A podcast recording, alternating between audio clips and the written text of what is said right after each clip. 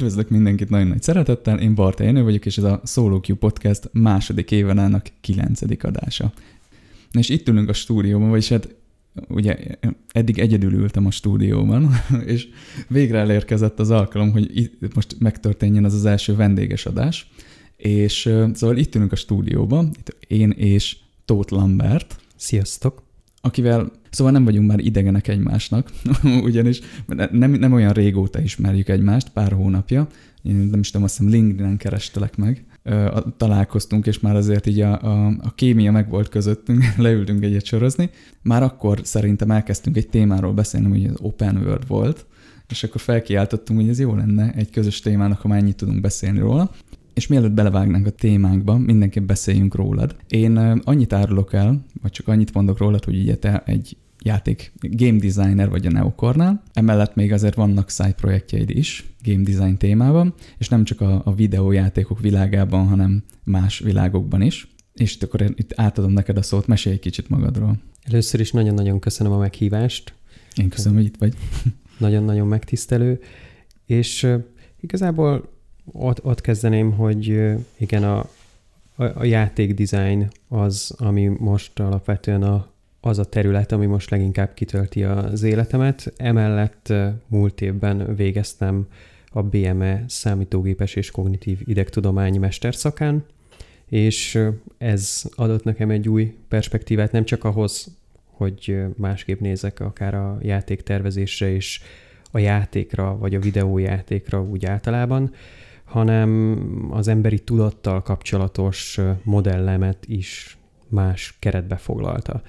De ha lehet ilyet mondani, ez is számomra egy ilyen nagyon izgalmas utazás kezdete volt, ez a két év a mesterszakon, és szerintem ez, ez tényleg még csak most kezdődött, és még most fog majd tovább nőni.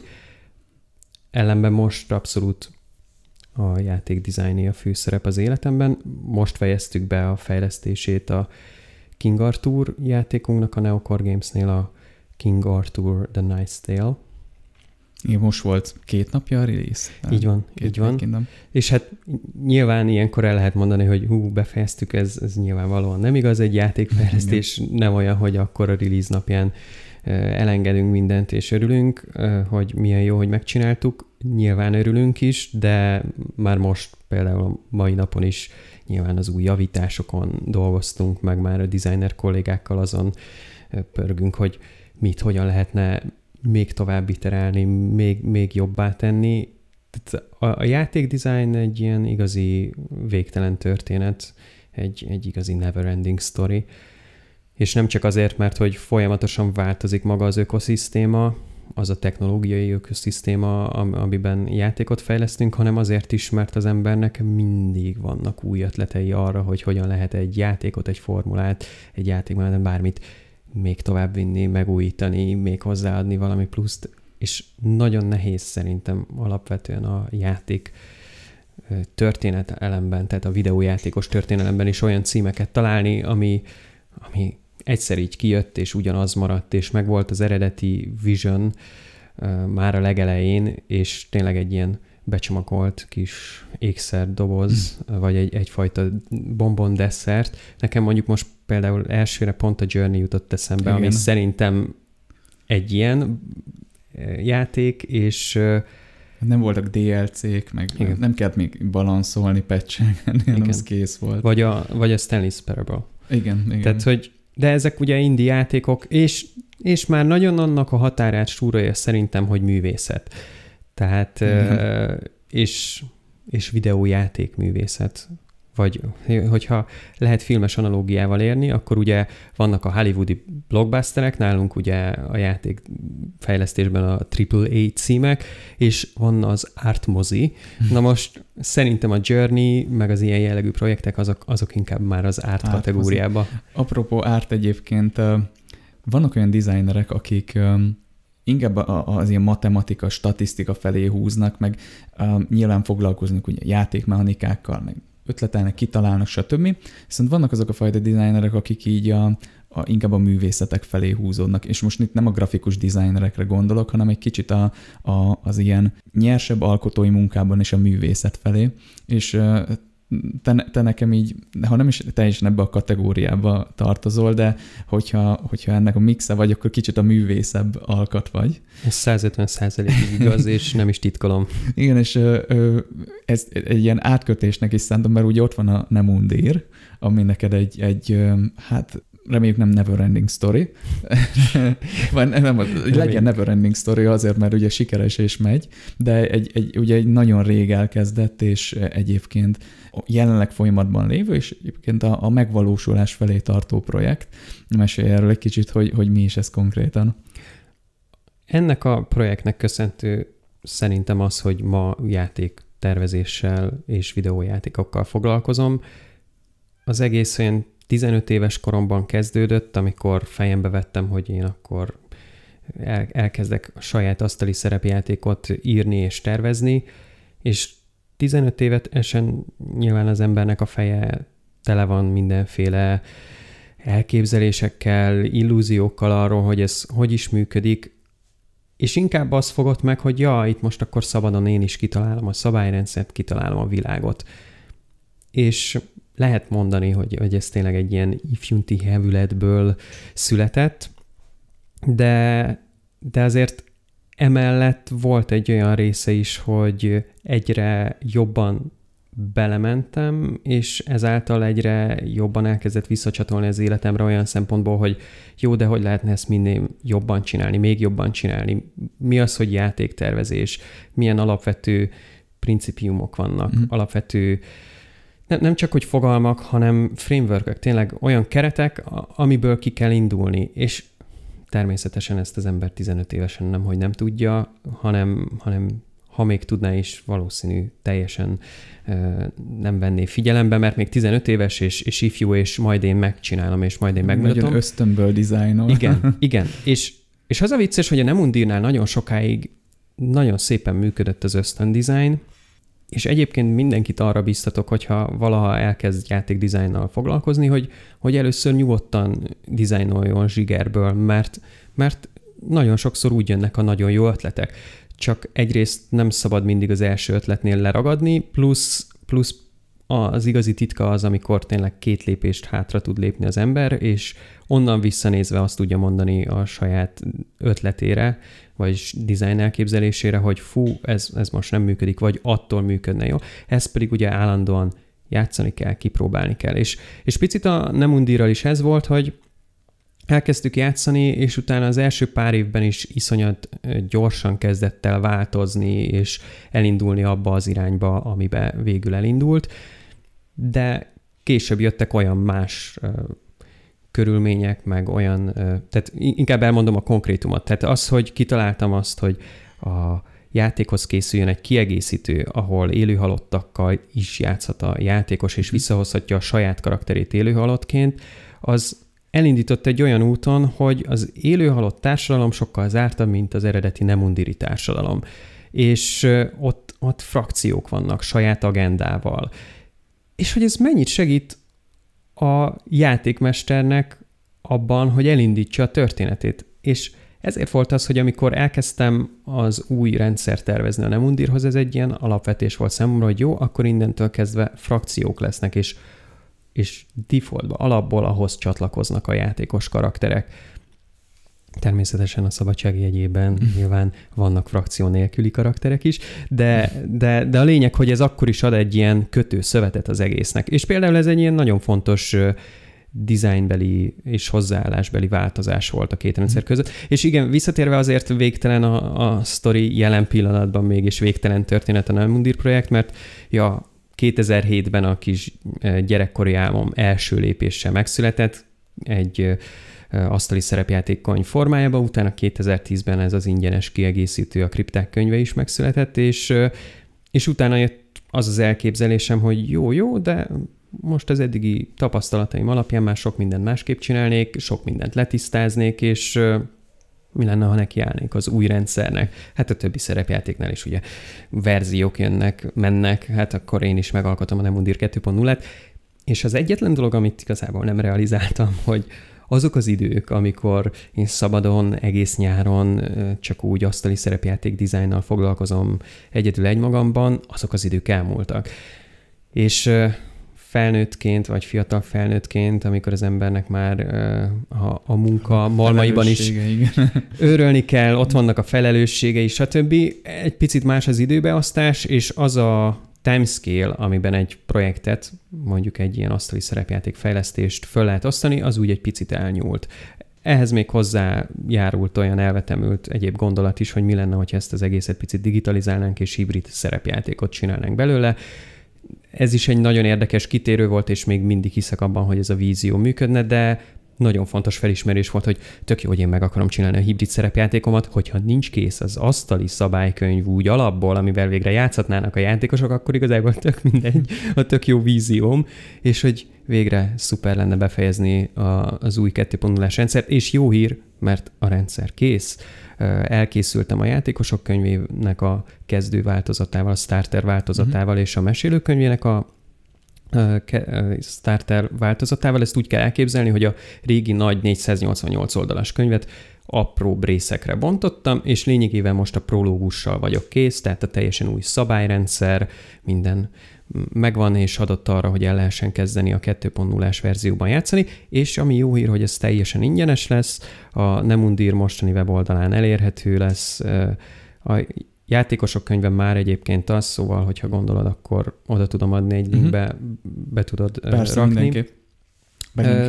De a lényeg, hogy igen, végtelen történet, mert nyilván ez most csak az első kis milestone az új rendszer életében, de azért megvannak az elképzeléseim, hogy körülbelül milyen történeti van, amit még el akarok ebben a világban mesélni, és például nagyon érdekes, de a rendszert magát már nem szeretném újra tervezni. Uh-huh. Nekem most a 2.0-val úgy érzem az asztali szerepjátékos designeri karrierem így, így elérkezett arra pontra, hogy, hogy ez nekem így elég, elég volt, nagyon jó volt, és szeretnék más uh, design uh, procedúrákban is részt venni, és más dolgokon is kattogni, és ja, igazából a hibrid szerepjátéknak köszönhetően egy gyorsan iterálható rendszer születhet meg, tehát a játékosok nagyon könnyen tudnak modulárisan új alrendszereket hozzárakni, vagy, vagy akár házi szabályokat, és ezeket megosztani egymással. Tehát az az elképzelés, hogy hogyha a 2.0-át én le is teszem, hogyha alakul-e köré egy közösség, akkor az tovább tudja ezt így burjánoztatni, és így ki tud nőni Modolni, formálni. Így van, modolás. Abszolút ez a legjobb szó, hogy Igen. valahogy az asztali szerepjáték kultúrába szeretném behozni a modolás lehetőségét. Igen, és a, az asztali szerepjátékokról nem, nem tudom milyen, még nem tudom milyen, hány éves a hallgatóságom átlagosan, de Szerintem így a közönség, közönségemnek tiszt, tehát tisztában vannak vele, hogy, hogy mi az az asztali szerepjáték. Ezt próbálom kinyögni, de azért úgy, egy, egy ilyen, ilyen alnótként elmondanám, hogy az asztali szerepjáték az, az olyan, hogy van egy mesélő, és ugye vannak játékosok. És az a történet, és az a tehát maga a történet a mesélő fejében van, ő meséli el, és a játékosok reagálnak. Ja, igen, és az, az a matek, amit a játékok való, videójátékok valósítanak meg, az ott történik az asztalon ugye dobókockákkal. Maga a szerepjáték, az asztali szerepjáték szerintem a te életedben egy font, sokkal fontosabb szerepet töltött be, mint az enyémben. Én annyit nem játszottam, de azért én is érintkeztem velük, ugye Vampire-rel, Mágussal, talán még D&D-vel is valamikor, de nem, volt, nem merültem el benne, bennük igazán. Visszacsatolva, igen, ez egy nagy, nagyon izgalmas téma, ugye, hogy foglalkozol egy ilyen hibrid szerepjátékkal is. Ez tulajdonképpen ugye egy kicsit arról szól, hogy hogyan lehetne kicsit közelebb hozni egymáshoz a digitális világot, meg ezeket az asztali szerepjátékokat, de úgy, hogy megtartsuk az asztali szerepjáték részén. De azok, azok a feladatok, amik mondjuk egy mesélőnek vagy egy játékosnak vannak, például a karakterlap kitöltés, azokat hogy lehetne a, a digitalizáció segítségével lerövidíteni, amik egyébként egy ilyen asztali szerepjáték esetében már talán egy kicsit, hát nem arheikus, mert mindig fun szerintem. Én mai napig szeretek, meg szeretnék karaktert csinálni, meg kitölteni alapját, de, de, de ezek a digitalizáció segítségével ezeket fel lehet dobni. Karakterkreálóval. Na és így a nem, nem, undír kapcsán valamennyire át is nyargalhatunk a fő témánkra. Ugye ezt a hibrid rendszert te megfogalmaztad egy szakdolgozatban, szakdolgozatodban, olyan oldalról közelítettél, hogy narratíva és open world. Ugye az asztali szerepjátékok az, az a, maga az open world, de ott ugye van, van egy elme, egy mesélő, és neki a, a világ a fejébe van. És egyébként a játékosok ezt bárhogy bejárhatják, mert ha te azt mondod nekem, hogy ott vagy a városba, én mondhatom, hogy nem tudom, elmegyek valami boltba, kovácshoz, stb., és szabadon elmehetek. És ugye a narratív oldala meg onnan jön be, hogy, hogy a, a videójátékok open world ami nyitott, de ugyanakkor kötött, hogy tud megjelenni a narratíva, és egyébként hogy tud kialakulni egy bizonyos szintű diszonancia ebben a narratívában, hogyha ha a játékok átülnek egy lineárisról egy open worldre. Igen, igen, mert amint, amint kinyílik a világ, és a, a játékosnak a, az interakciós lehetőségei kibővülnek, onnantól kezdve nagyon könnyen belefuthat a játéknak a zárt rendszere, amit ugye le kell programozni előre, és, és bele kell szuszakolni valahogy a számítógépes rendszerbe. Belefuthat abba, hogy, hogy igazából az, amit a játékos szeretne, az nem lesz ott. És, és ettől mi, mindig lesz egy pont, ahol, ahol előbb-utóbb nem fog tudni teljesen 150%-osan megszületni a játékos akarata. Tehát a szakdolgozatomban is igazából amellett érveltem, hogy az Open World akkor működik igazán, vagy ez a fajta recept a videójátékokban akkor tud működni igazán, hogyha van egy fix szereplőnk, aki nagyon-nagyon jól felépített, és a világ alapvetően köré van felépítve, és amikor elkezdi a játékos a játékot, akkor már alapvetően megköti a játékkal azt a szerződést, hogy tudja, hogy ő ennek az egy szereplőnek a bőrébe fog belebújni, és teljesen természetes számára, hogy ebben a bőrben reagál rá a világ úgy, ahogy az tényleg a narratív designerek és a játéknak a tervezői ezt így tényleg tudatosan felépítették, és majd mi is most úgy is szerintem majd szépen végig fogunk menni ezeken a játékokon, de egy, amit a szakdolgozatomban is kifejtek részletesen, hogy a Witcher 3 az, ahol minden játékos elfogadja, hogy most Geráltal fogok játszani, és a világ ezért tud mindig nagyon valóságosan reagálni, és, és nagyon befogadhatóan, immerzíven reagálni a, a játékos karakterére Geráltra, mert minden olyan narratíva és interakció erre az egy dologra van fölépítve. Például egy Skyrimban, ahol én lehetek bármi, és elindulhat a, a karakterfejlődésem nagyon sokféle irányba, ott a világ másik végén már nem feltétlenül fog tudni úgy reagálni rám a világ, mint ahogy abban az előre lekódolt kis részben, ahol én, mit tudom én, tényleg felküzdöttem magam egy ranglétrán, és tényleg ott vagyok, és azok az NPC-k tényleg úgy vannak leprogramozva, hogy úgy kezelnek engem, mint a boss és, és Nyilván a világ másik végén ez nem történik meg, és attól, attól én egyszer csak így ki fogok esni a játékból, hogy de hát, de hát úgy volt, hogy én, én menő vagyok. És Igen. ez az asztali szerepjátékban ugye rögtön meg tud valósulni, hiszen a, a játékos karakterére mindig azonnal reagál a mesélő, és rögtön látja azokat a narratív elvárásokat a játékos előéletéből, vagy az éppen adott helyzetből, amire ő azonnal tud improvizálni, és a megfelelő helyzeteket és válaszokat e, ennek fényében meg tudja teremteni.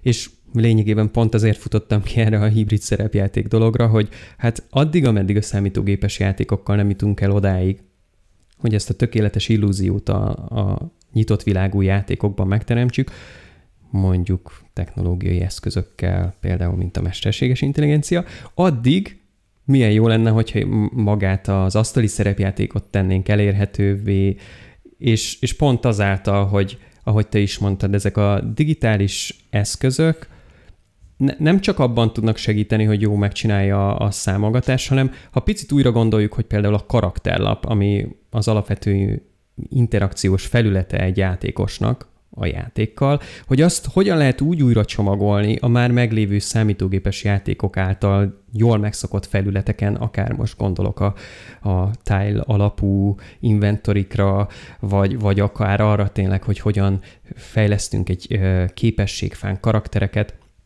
hogy ezt hogy tudjuk úgy szépen becsomagolni, hogy a lehető legegyszerűbb legyen használni és főleg azért is, mert egy, egy új generáció most a WoW-on és a mobákon és az MMORPG játékokon nő fel, nekik ezt könnyebbé és elérhetőbbé kell tenni, és, és akkor így talán közelebb kerülnek ehhez. Aztán az más kérdés, hogy egyébként a mesterséges intelligencia tényleg ott lohol a nyakunkba, és előbb-utóbb tényleg el tudunk oda jutni, hogy olyan nyitott világú szerepjátékokat, vagy világú játékokat tervezzünk, amiben ezt a fajta tökéletes illúziót egy nagyon jól felépített mesterséges intelligencia által biztosított rendszer meg tudja majd teremteni. Igen. Igen, és rengeteg dolog eszembe jutott azok alapján, amit mondtam, mert a Witcher meg a Skyrim az például egy két tök jó, nem is ellenpélda, mert mind a kettő nagyon jó játék. Meg vannak egyébként elég speciális próbálkozások most, amiket mondtál, hogy, hogy mondjuk egy mesélő legyen AI-jal a játékban.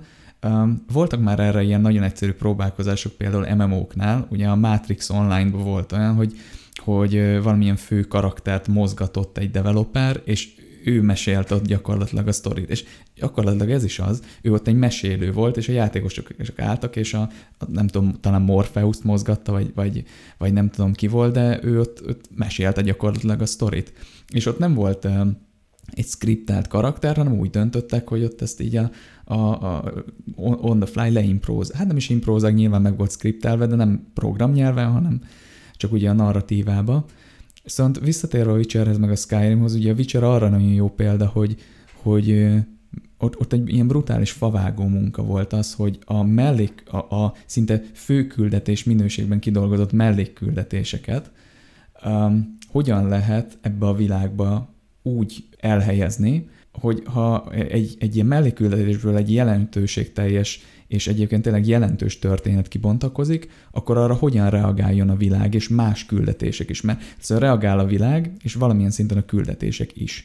És ez, ez egy iszonyat nagy meló volt, mert ugye nyilván nem egy, meg két ember tervezte meg a küldetéseket, hanem nagyon sok író, művész, stb. És ők narratíva szempontjából összeakadtak. Hogyha a világ egyik végén megcsinálod ezt, akkor már nem csináltad meg a másikon azt, és akkor ezt a kettőt össze kell hozni. Igen, e, ezzel szerintem pont nagyon szépen bemutattad azt, hogy miért nagyon nehéz nyitott világú játékokat tervezni. Mert, e, mert pont arra kell felkészülnöd, hogy egy nagyon nagy játszóteret adsz a játékosnak, ahol nem biztos, hogy egyrészt mindenre tudsz gondolni, másrészt végig benne kell tartanod abban az illúzióban, a játékos, hogy az ő döntése valóban számít. Nem mindegy, hogy jobbra vagy balra megyek, északron vagy délen kezdem a, a felfedezést, miközben van egy lineárisan fejlődő rendszer, amit mondjuk teszem, azt megszoktunk bármilyen játékban, ugye megyünk előre, a karakterünk egyre erősebb lesz, egyre jobb és újabb képességeket szerzünk, egyre jobb fegyvereink és felszerelésünk van, és ezt a lineáris nehézséget, ezt hogy ültetjük bele egy olyan világba, ahol, ahol alapvetően bármerre mehetsz, és mégis mindenhol pont neked megfelelő nehézségű kihívást fogsz majd találni. A nyitott világú rendszerű játékoknak szerintem ez az egyik legnehezebb része, hogy, hogy ezt a kettőt valahogy összehozni. Uh-huh. És igen. Nyilván erre nagyon jó példák az MMORPG-knek azok a rendszerei, hogy egy-egy terület egy-egy nehézséghez van kötve, és akkor ott mentél végig a sztoriban, átmész a következő területre, az megint egy picit nehezebb. És így végül is észrevétlenül, de akkor is picit lineárisan mozogsz, terület, területről területre mész tovább. Ehhez Igen. képest mondjuk egy, egy Witcherben nagyon szabadon meg volt oldva, hogy a fő küldetéssel is teljesen más irányba elmehettél. Nem, nem volt feltétlenül fontos pont abba az irányba menni. Ha elmész, és akkor mondjuk Skelligén mész tovább, és, és csak utána mész, mész vissza Red Baronos küldetés.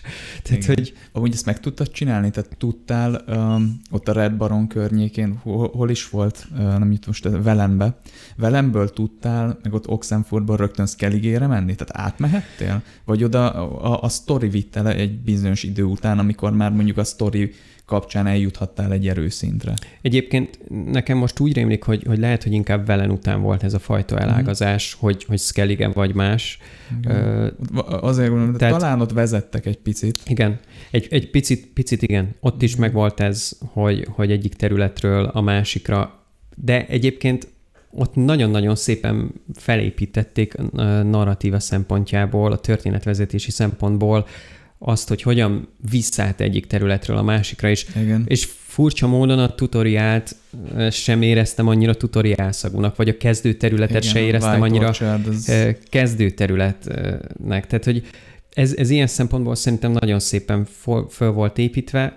A másik izgalmas példa például a Divinity Original Sin második része, ahol szintén eléggé szabadon lehet mozogni és, és menni mindenfelé a történetben, ott azzal a trükkel értek, hogy a kezdőterület egy sziget. Igen. És akkor nyilvánvaló, hogyha egy börtön szigeten kezdődik a sztori, akkor onnan valahogy ki kell jutni. És az a rögtön van egy choke point, egy, egy battle-nek, a, a battle ahol, ahol így nem tudsz tovább menni anélkül, hogy megoldanád azt a problémát, hogy onnan hogyan jutsz tovább. Én erre két kártyát is ráhúznék, ugye Subnautica, amíg meg nem kraftolod a, a Radiation suitot, a hazmat suitot, vagy azt a búváruhát, addig nem tudsz kimenni a kezdőterületről, illetve a Zeldában ugye egy ilyen magaslaton kezdesz, az a Breath of the Wild-ban, és amíg meg nem kapod ugye a lényegben tutoriál után a, a, a glidert, addig nem tudsz onnan lemenni, mert rögtön meghalsz. És ezek nagyon szép elegáns megoldások úgy, hogy picit bezárt téged, de mégis a történetbe gyönyörűen bele van ágyazva az, hogy miért nem tudod elhagyni azt a területet. Igen. Miért ott kezdtél. És szerintem ezek, ezek nagyon fontos alapkövei a nyitott világú játékok dizájnjának. Igen, és ugye elhangzott már az illúzió, akkor ide lehetne hozni az immerziót, meg magát a flót, tehát ezek nagyon fontos szavak. Most részleteiben nem fogunk belemenni pszichológiailag, de az, hogy megtörik az illúzió, az itt egy fontos pont, mégpedig ugye ez az illúzió, a, amit te, te így ebben az open, meg magában egy játékban átélsz, az meg tud törni nagyon sok ponton. És ez, a, ez talán a játékdizájnnak az egyik legnagyobb ilyen, nem is buktatója, nem is tudom, hogy mondjam, egy... Kihívás. A, kihívás, és igen, meg, meg talán az egyik leg, legnagyobb a, ö, challenge, amit le kell győznünk, hogy, hogy a játékost hogy tartjuk flowban, meg hogy tartjuk ebben az illúzióban, ebben a világban, és ö, sok helyen meg tud ezt törni. A narratíva, amiről most beszélünk, de mechanikailag is. Tehát például, ha visszatérünk egy kicsit a Skyrimre, nekem ott ez mindig csak egy ilyen furcsa dolog volt, engem nem rántott ki a flowból, meg illúzióból. De tényleg az van, hogy a, ha oda mész a harcosok klubjához, vagy, vagy, vagy gildjéhez, klubjához, és tényleg felmész, megcsinálod a küldéket, és felmész a topra. És utána elmész a, a tolvajokhoz, és úgy kezelnek, mint egy ilyen utolsó rekrút parasztot, amit még meg is tudnék érteni, mert azt mondhatnák neked, hogy lehet, hogy nagy harcos vagy, de nálunk csak csicska vagy, de ilyet sem mondanak neked. Igen, és most következzen egy kis disclaimer. Sajnos ezen a ponton az történt, hogy Lambert mikrofonja deszinkronizálódott, ami gyakorlatban annyit jelent, hogy olyan lett a hangja, mint hogyha héliumot inhalált volna, valamint, valamint az audio trackben van egy egészséges pattogás. A hangját sikerült megjavítanom, viszont a pattogást nem nagyon tudtam kivenni az audio trackből, Elnézést ezért a technikai malőrért, az elkövetkezendő 20 perc lesz csak ilyen, utána helyre jön a hang. Nekem ugyanez volt az élményem, csak pont a tolvaj gildel. és, és pont, pont ez volt az a, az, a, az a pont, amikor kiestem a sztoriból, hogy hiába volt az, hogy már megcsinálom a tolvajok istennőjének a, a igen. küldetését, és ott feszítek Nightingale páncélban, Nightingale és, páncél, és na, tehát, hogy egy ilyen páncél még rajta is van a karakteren. Tehát az, hogy, hogy le akarjanak vadászni, valahogy, hogy a, a világ elkezdjen rám reagálni, hogy én egy alvilági ö, főfigura vagyok, ez nekem nagyon-nagyon hiányzott, és, és egyébként meg addig nagyon szépen vitt engem ebben a flowban, és nagyon élveztem a, a küldetéseket, változatosak voltak, vitt Igen. előre, de ott volt ez a pont, hogy, hogy igazából elértem, amit akartam, én vagyok a, a guild ura, teljesen szuper, még a, még a menő páncélom is megvan, és pont azért, mert a világ már nem reagált úgy rám, a, a, nem tudott úgy tovább rántani a sztori, maga mm. a főküldetés már nem volt számomra annyira izgalmas, mert mert ja, alapból én vagyok a kiválasztott, de mm. én vagyok a kiválasztott, aki egyébként a tolvány szép feje is, és nekem, nekem így ennyi elég volt. Én, én igazából elértem, amit a játékban a karakterem által kitűzött célt így, így el akartam érni. És, Igen. és ez, ez, ez az a pont, amiben bár az illúzió megtört, bizonyos játékosoknak, hogyha elég jó az a répa, amit a narratíva nyújt, akkor, akkor nyilván nem feltétlenül gond az, hogy ez az illúzió megtörik. És ez az, amiben egy asztali szerepjátékban a mesélő rögtön tud reagálni, és, és ott tud lenni a és segíteni tud abban, hogy ez, a, ez az illúzió tovább működjön. Ez nem azt jelenti persze, hogy, hogy egy mesélő nem szúrhatja el, és nem töri el az immerziót, vagy az illúziót a játékos számára, de akkor is csak az, hogy egy másik intelligens ágens az, aki folyamatosan reagál az én agyváladékaimra és az én ötleteimre, az, az már nagyban hozzásegít ahhoz, hogy ez az illúzió, ez ne törjön meg, és benne tudjon maradni a játékos abban az adott világban és abban az adott rendszerben.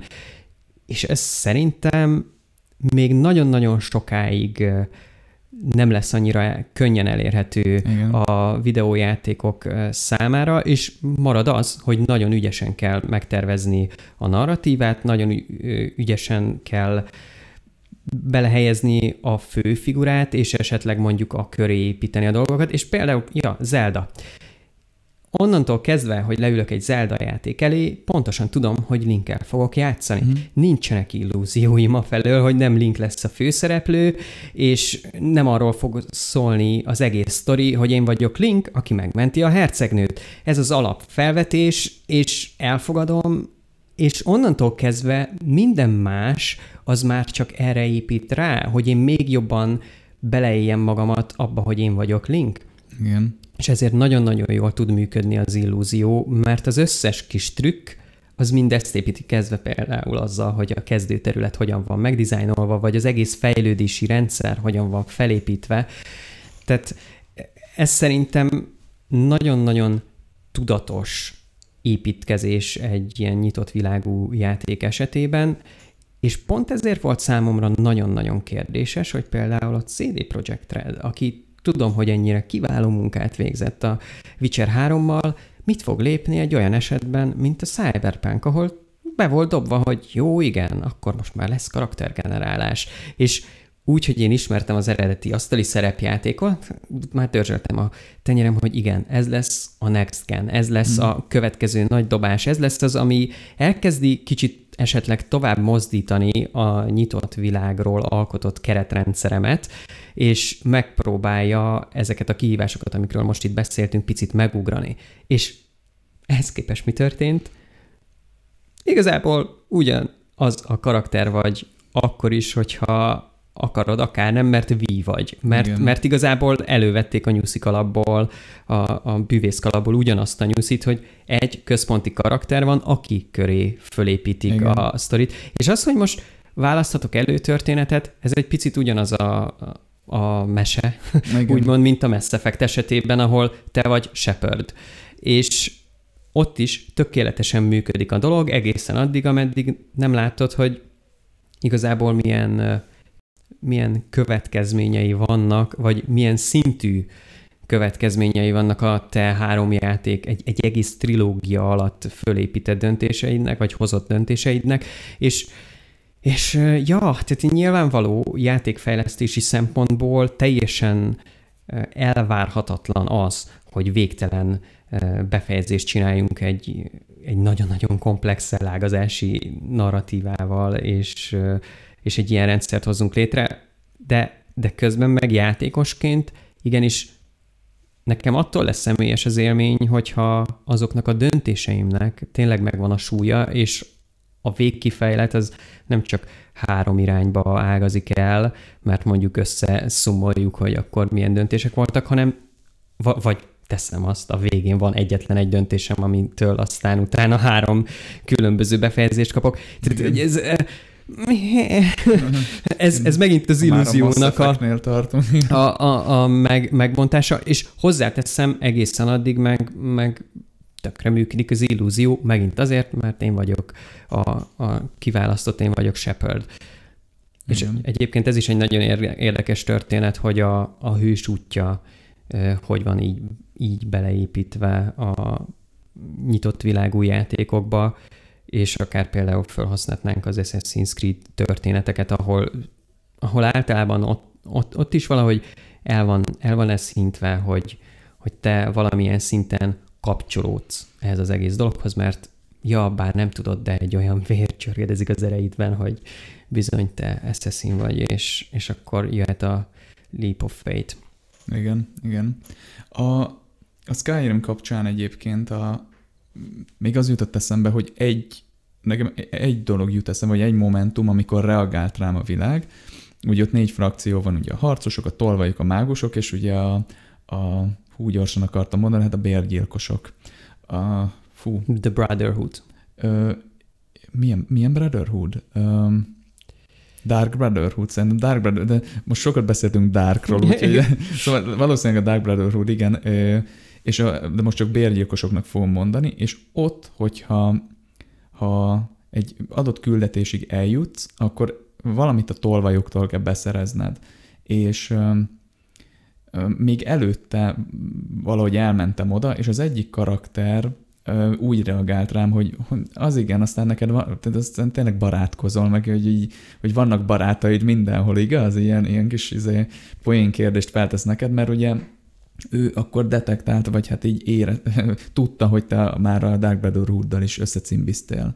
Tehát ott volt benne egy ilyen próbálkozás, de ez, ez ilyen, hát harmad gyenge volt. Mert nyilván a, a mágusokhoz, amikor oda mész, és te vagy a főharcos, farkas ember, akkor azok le se száll, nem, is, nem is tudnak róla. Tehát, hogy... Csak pont, pont ezért e, ezt lenne iszonyat nehéz, tehát narratív designer csapat legyen a talpán, aki, aki ezt így megírja, programozói csapat legyen a talpán, aki ezt mind leprogramozza és leszkripteli, és, és persze itt, itt már, már jön az a felvetés, amit én is bedobtam, hogy, hogy mesterséges intelligencia által, meg procedurális generálás által írni a dolgokat, ez, ez megint egy másik történet, és egy másik szintje ennek az egésznek, és ez az, amit, amit egy picit azt hittem, hogy a, a cyberpunk meg fog történni. Ennek ellenére például ez a fajta procedurális történetmesélés sokkal inkább megtörténik mondjuk egy olyan játékban, mint a Rimworld. Igen,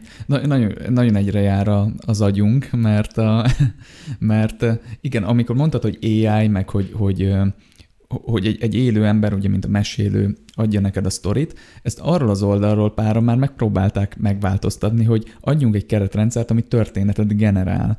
És ugye például a Rimworld, ami a nagyszerű Dwarf Fortress-en alapszik, ami egy story generátor, egy emergent story generátor, vagy például ott van a, a nemezis rendszer, ami ugyanez, hogy igazából egy hierarchia orkok, van egy központi sztori, de az úgy van, de azok, a, azok, ahogy reagál rád a világ, meg hogy az orkokkal a különböző interakciókat lebonyolítod, na az adja a te történetedet. És amikor adunk egy keretrendszert, és abban a te saját utad kialakít neked egy saját történetet, ez is egy nagyon érdekes vonal.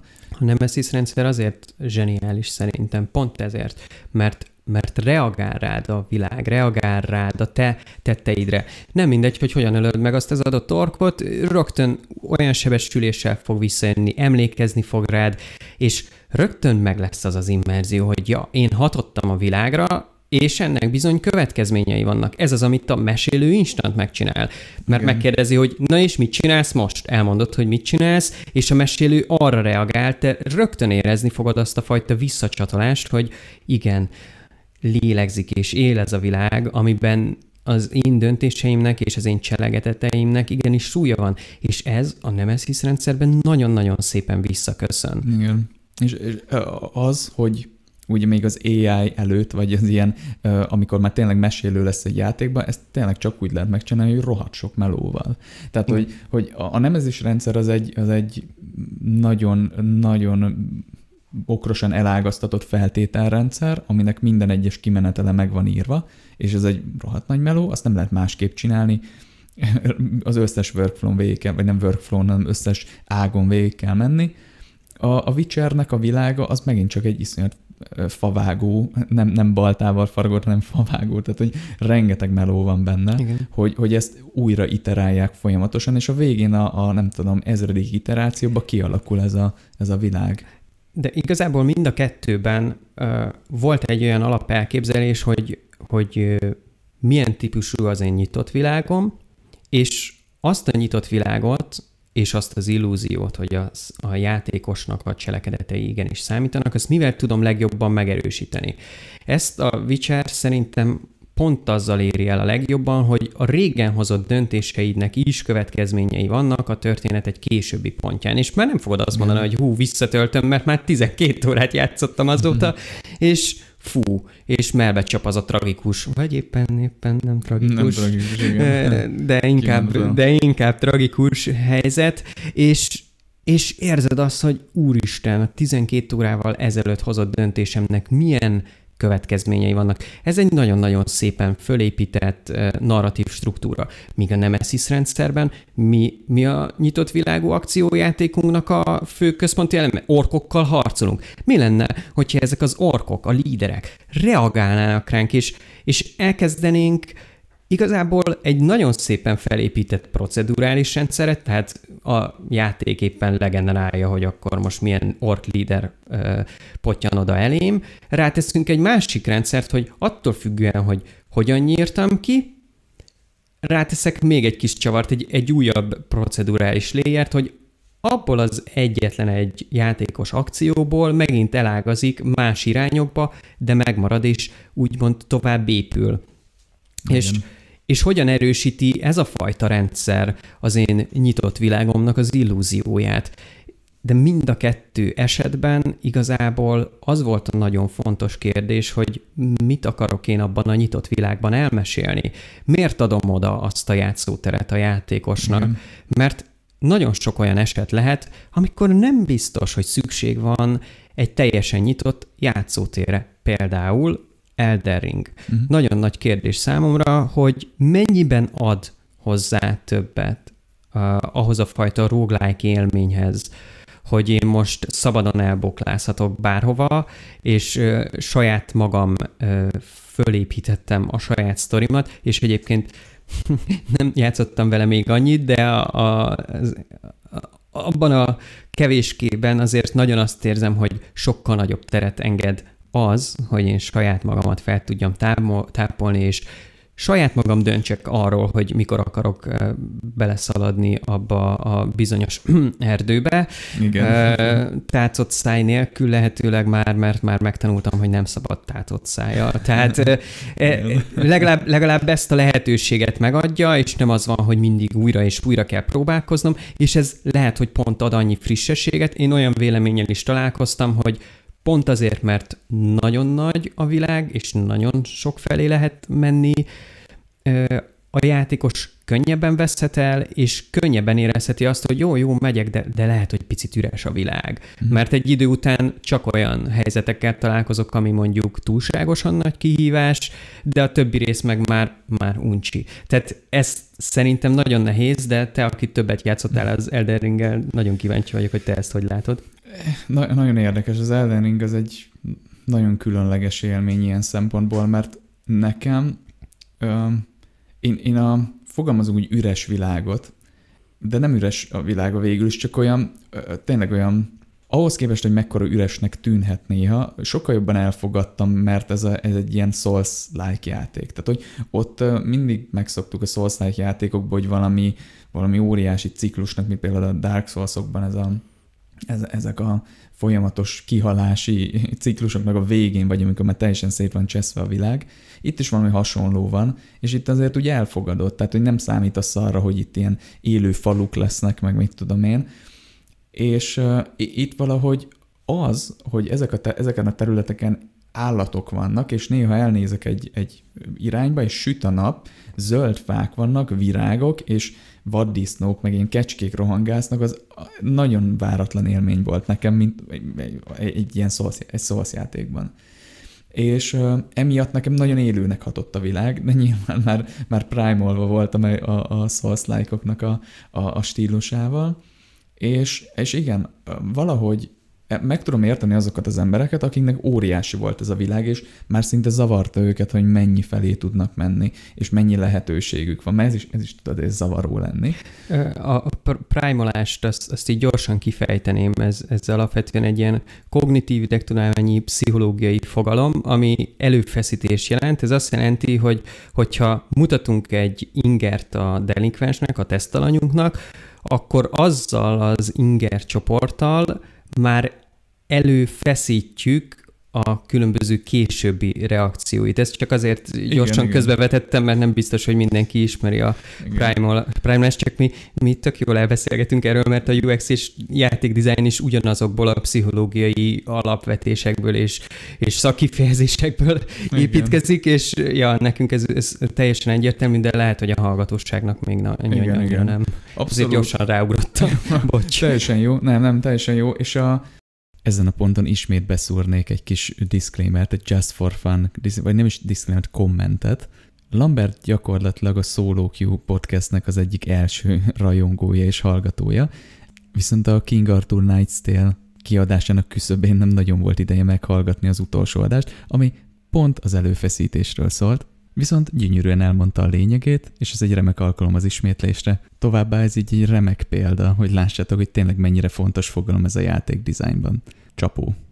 Igen, tehát hogy, hogy ezek, ezek a prime-ok, ezek, ez a prime-oláshoz egy ilyen metainformációt, mert ugye metainformációnak is szoktuk nevezni játék designban az, hogy milyen előképzettséggel jön Igen. a játékos. És ugye a priming az, az egészen a, onnantól kezdve a marketingtől kezdve végig az egész játékig minden, mindenen átível. És igen, nekem, nekem az a, a saját előélményem az Elden Ring előtt az a Bloodborne volt, amit úgy játszottam végig, hogy majd, hogy nem turista voltam a saját játékomban, mert egy kedves kollégám végigvezetett az egész sztorin, és mint egy jó tourist guide megmutatta, hogy látod ott azokat? Azokról azt kell tudni, hogy ó, nézd, itt van egy, egy, izé, egy rövidítés, és, és mindent ilyen tök szépen bemutatott, és nagyon-nagyon élveztem, de ehhez képest megérkeztem az Elden Ring világába, és eh, hol van a tourist guide-on? rögtön, rögtön elveszett helyzetnek éreztem magam. De hát kaptál egy ilyen fényt, ami Igen. mutat valamerre. Egyébként ez egy, ez egy nagyon szép és szintén elegáns megoldás. A, a fény, ami, ami felé folyamatosan mehetsz, ugye egy, egy nyitott világú játékban uh-huh. nagyon fontos probléma lehet, hogy a játékos elveszíti a célját, és elveszíti azt, hogy, hogy na merre is kell mennem és ez lehet akár úgy, hogy most a térben tényleg nem tudja, hogy, hogy merre kéne menni, hol van a következő város, vagy ilyesmi, vagy, vagy ami sokkal rosszabb, hogy rengeteg küldetést, rengeteg tennivalót zúdítunk rá a játékosra egyszerre, mert teszem, azt tényleg felveszi az összeset, mert egyébként meg olyan a pszichológiai attitűdje, hogy, hogy hú, horder, és szeretek mindent begyűjteni, és akkor egyszer csak ott találja magát, hogy úristen, ez, ez túl sok, merre is induljak. Hogyha arra indulok, akkor nem lesz jó, mert akkor még ott kéne megcsinálni, és igazából egy logisztikai rémárommá válik a nyitott világú játék. És ez, itt most csapogunk kicsit, de itt dobnám be megint csak a Zeldát, hogy ott mennyire Igen. csodálatosan van meg megoldva, hogy a második küldetésed az, vagy az első küldetésed, miután a tutoriálból kieltél, hogy ő ott van a főgonosz, innen is látod, Igen. és öld meg.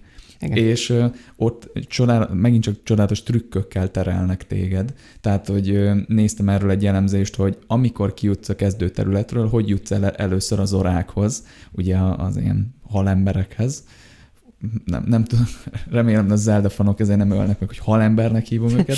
tehát az orákhoz hogy jutsz el. Igen, tehát ott, ott be vagy uh, nem is kényszerítve, mert mehetsz egyébként a, a gerudókhoz, mehetsz bármerre, csak akkor még a jelenlegi HP-ddal, stamináddal, cuccaiddal nem, nem fog sokáig élni. És az lesz a kényelmes út. És igen. így nagyon finoman terelnek. Igen. És, és igen, amikor egy küldetésed van, és hagyod magad, ö, hagyod magad hogy így a, a, a világ mutassa neked az utat, és erre tényleg olyan csodálatos megoldások vannak, mondtad a fényt, de ott van például ugye a Ghost of Tsushima-ban a, a, a szél, hogy mutatja Igen. neked, hogy merre. És végül is ott is ikonok vannak a térképen, meg ilyen, ilyen küldetések, de nem sok, hanem olyan, olyan, olyan elegánsan kimérve, és, és mutatja neked az utat, nem egy ilyen, mint a, a Forzába vagy a Gran turismo egy ilyen nyíl mutatja neked az utat a földön. Hát, vagy az Assassin's Creed játékokban mm. igenis kell neked a térkép, hogy lásd, hogy akkor hol lesz a következő torony, amit meg, megmászol, akkor kinyitod a következő területet, és ott így lépésről lépésre így mész tovább, aminek szintén megvan az a fajta előnye, hogy ó, oké, tudom, hogy mi a következő célom, de egyrészt, ha egyszerre túl sok tornyot oldok fel, akkor megint az lesz, hogy úristen, mindent látok, és mindenhol meg akarok csinálni mindent. És nincs ez a fajta nagyon elegáns, láthatatlanul vezetés, amit egyébként itt szólnám közben, hogy jó esetben a já- játékost a mesélő is ilyen láthatatlan módon uh-huh. vezeti az asztali szerepjátékban, mert nyilván a mesélőnek van egy alapvető elképzelése, egy sztoria, amin végig akar tolni a játékos Igen. partit, viszont a játékosoknak úgy kell végigmenni ezen a sztorin, hogy ők ne érezzék azt, hogy vezetve vannak. Igen. És ezek az elegáns megoldások egy előre leprogramozott játékban nagyon-nagyon nehezen megoldhatóak, és ilyenkor jön jól az, hogyha egy játékdesigner ezeket a rendszereket tényleg előtte nagyon jól végig gondolja, hogy mi az, ami az én eredeti design elképzelésemnek, design oszlopaimnak a megtámogatására szolgál, és például, igen, ez esetben az Elden Ring kapcsán Például hogyan tudom beemelni azt, hogy ott a szabad világ, tudom, hogy boss fightokról szól az egész, és ebben hogyan vezetem szépen végig a játékost, hogy, hogy ő tudja, hogy merre kell menni, és ne vesszen el. Igen. Vagy akár az Eldában, hogy tényleg minden egyes új területen megvan, hogy mit kell csinálni, hogy te még erősebb legyél, hogy a végén le tud győzni a főgonoszt. Igen. És ahol én még nagyon szépen éreztem ezt a fajta láthatatlan vezetést, és egy pillanatra nem éreztem azt, hogy az van, hogy csak két poi point of interest között így mászkálok, mert most éppen oda kell mennem, mert azt mutatja a térkép, az a Horizon Zero Down, ahol ahol tudtam, hogy merre kell menni, de ott menet közben az út mellett mindig voltak kis izgi dolgok, ó, ezt is fölveszem, meg azt is, fú, ott van egy izgi, izé, azt most akkor kinyírom, és így, hi, már meg is érkeztem. És, mm. és volt egy ilyen, egy ilyen élményem, hogy sose azt éreztem, hogy hú, akkor most célirányosan megyek A-ból B-be, hanem valahogy mindig éppen arra vezetett a játék, és, és a játékban nagyon okosan elhelyezett különböző kis mikro célok. Igen. És szerintem ott ezért volt ez nagyon-nagyon jól és nagyon tudatosan felépítve. Ez egy teljesen más jellegű láthatatlan terelgetés, mert ugye be volt építve a játékba az, hogy neked valamilyen szinten menedzselned kell azokat a lekraftolható dolgokat, amik neked a harchoz nagyon-nagyon szükségesek. Legalábbis ahhoz, hogy sikeresen tud végigvenni a harcokat, mert azért ezek a harcok elég izgi kihívást jelentenek. És az útközben elhelyezett, gyűjtögethető dolgok viszont nagyon gyorsan tehát nem volt az, hogy leállsz, és akkor per, tényleg jó sok másodpercek kiesel, hanem ott van, már föl is szedted, már mész tovább, de már látod a következőt, és úgy tökre örülsz neki, hogy az is ott van, mert még az is kell, és aztán gyorsan de ha már éppen pont összeszedtem a tök jó dolgaimat, és legyártottam, akkor ott az a robot dino, gyorsan le is kapom, mert abból meg egy másik nagyon jó dolgot fogok tudni kiszedni. Tehát és ja, el is értem B-be. Tehát ez nagyon-nagyon szépen láthatatlanul volt fölérve, vagy, vagy fölépítve, és sokakkal beszélgettem egyébként, akik úgy játszották a Horizont is, hogy ú, minden mellékküldetést meg akarok csinálni. Én nem. Én, mm. én főleg pár érdekesebb dolgot megcsináltam, vagy páncélt, vagy kihívást, de főleg a fő sztorival mentem, és azon nagyon-nagyon szépen végigvizetett a játék. Igen. És egyébként akkor itt coming out hogy én egyébként a Horizon-t annyira nem játszottam. Mert hogy uh, szerintem néztem csak, ahogy Andi játszik vele egy kicsit, uh, valamennyit, meg talán, talán egy csatát végigcsináltam benne, de valahogy, valahogy engem nem kapott el. De hát az, az teljesen más téma. Tehát a, engem úgy a világ nem fogott meg. Nem, lehet, hogy megfogna, hogyha úgy, úgy foglalkoznék vele, de tudod, ezek a robotdinók, meg ez a kicsit ez a törzsi dolog, ez nekem annyira nem jött be, de szubjektív, tehát hogy... Szerintem ez is egy nagyon-nagyon izgalmas pont, hogy egy nyitott világú játéknál a játékos már pontosan tudja, hogy az, hogy, hogy most egy ilyen jellegű játékkal van dolgom, az bizony időbefektetés. És bizony erre rá kell szánni az időt. Bizony, Igen. ez nem csak annyi lesz, hogy hm, jó, akkor néha esténként, hanem nem, ez az lesz, hogy lehetőleg lehet, hogy ki kéne venni egy egész hét szabít, vagy, vagy, vagy valamelyik szünetre, tavaszi szünetre, nyári szünetre kéne időzíteni, mert én akkor ott napokig nem fogok tudni felállni a gép slash konzol elől, és, és, és pont ez a fajta időbefektetési áldozat, amit a játékos már alapból tud, és, és alapból tudja, hogyha, hogyha meg annyira nem, nincs meg ez a fajta vonz, vonzó, vonzalom, hogy hú, igen, akkor belefektetem az energiát, és megpróbálom megismerni ezt a világot, akkor, akkor nyilván nem vág bele. Igen.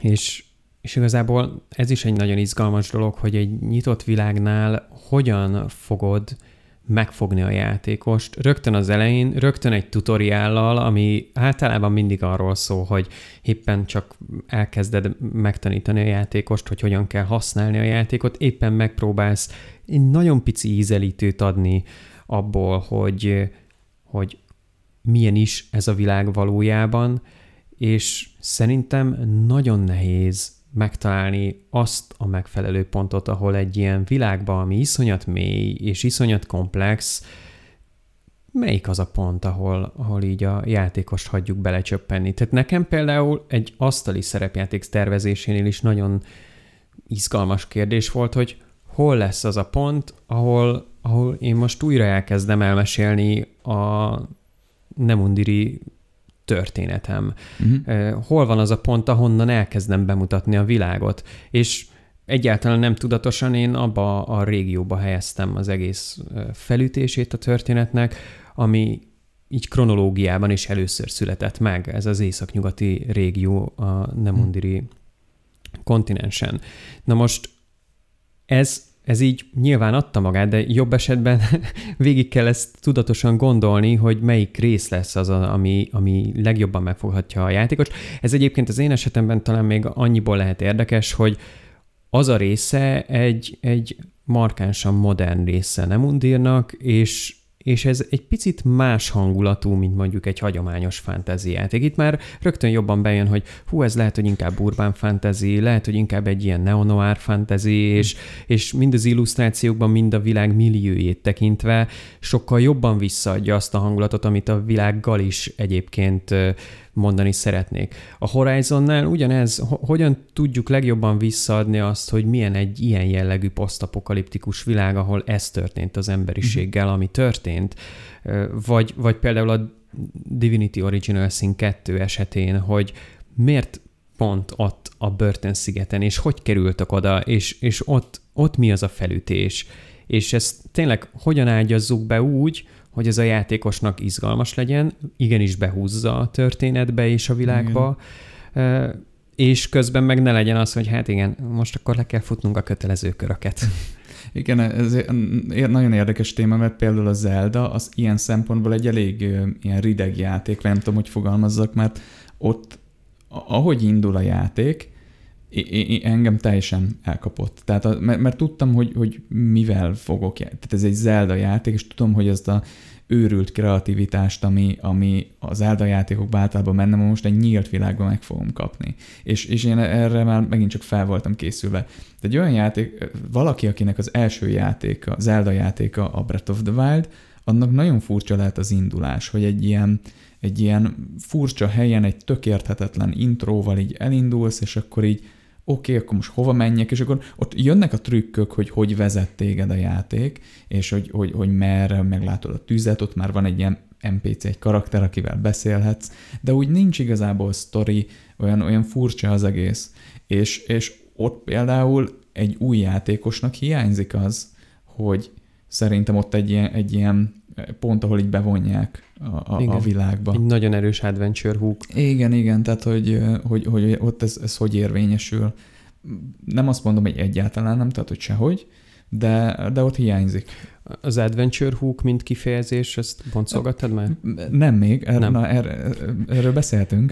Mert, mert az adventure hook az, az is félig meddig ugye játékdesigneri terminológia, de közben ugye most már azt látom, hogy az asztali szerepjátékban is egyre többet használják, például mesélők, amikor tényleg felépítik azt, hogy tanácsok mesélőknek, hogy, hogy hogyan is kezdődik ez az egész. És ez az Adventure Hook, ez, ez lényegében a, a kalandhorog, így nem tudom, szabatos fordításban. Ez lényegében pont az, amivel, mint a jó horgász, mi az, amivel horogra akasztod uh-huh. az áldozatod, aki jelente, jelen esetben a játékos.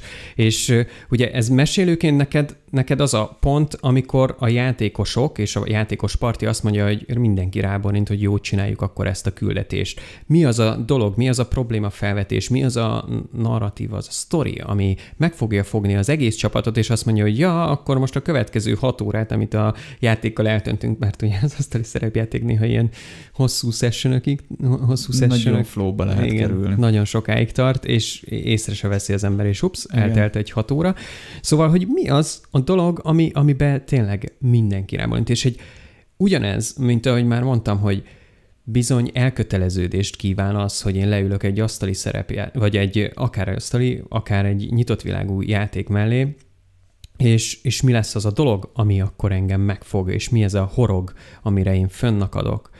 Ezek szerintem nagyon-nagyon erős kérdések, és együtt járnak ezzel, hogy akkor melyik legyen a kezdőterület, mi legyen ez a központi konfliktus, és teljesen egyetértek, hogy a Zelda esetében ez azért tényleg egy egy picit ott, ott hiányzik az elején, mm. azon túl, hogy egyébként maga a játék hangulata, az meg ilyen nagyon fura, nagyon érdekes, és, és ez picit húz előre, és nagyon vicces az, hogy a NOL szakdolgozatomban én a, a zeldákkal és a távol-keleti nyitott világú szerepjátékokkal egyáltalán nem foglalkoztam, és ez, ez már csak azért is érdekes, mert ugye felmerül az, hogy a régi zeldák is alapvetően nyitott világú játékok. Igen, és, az között voltak, és, igen.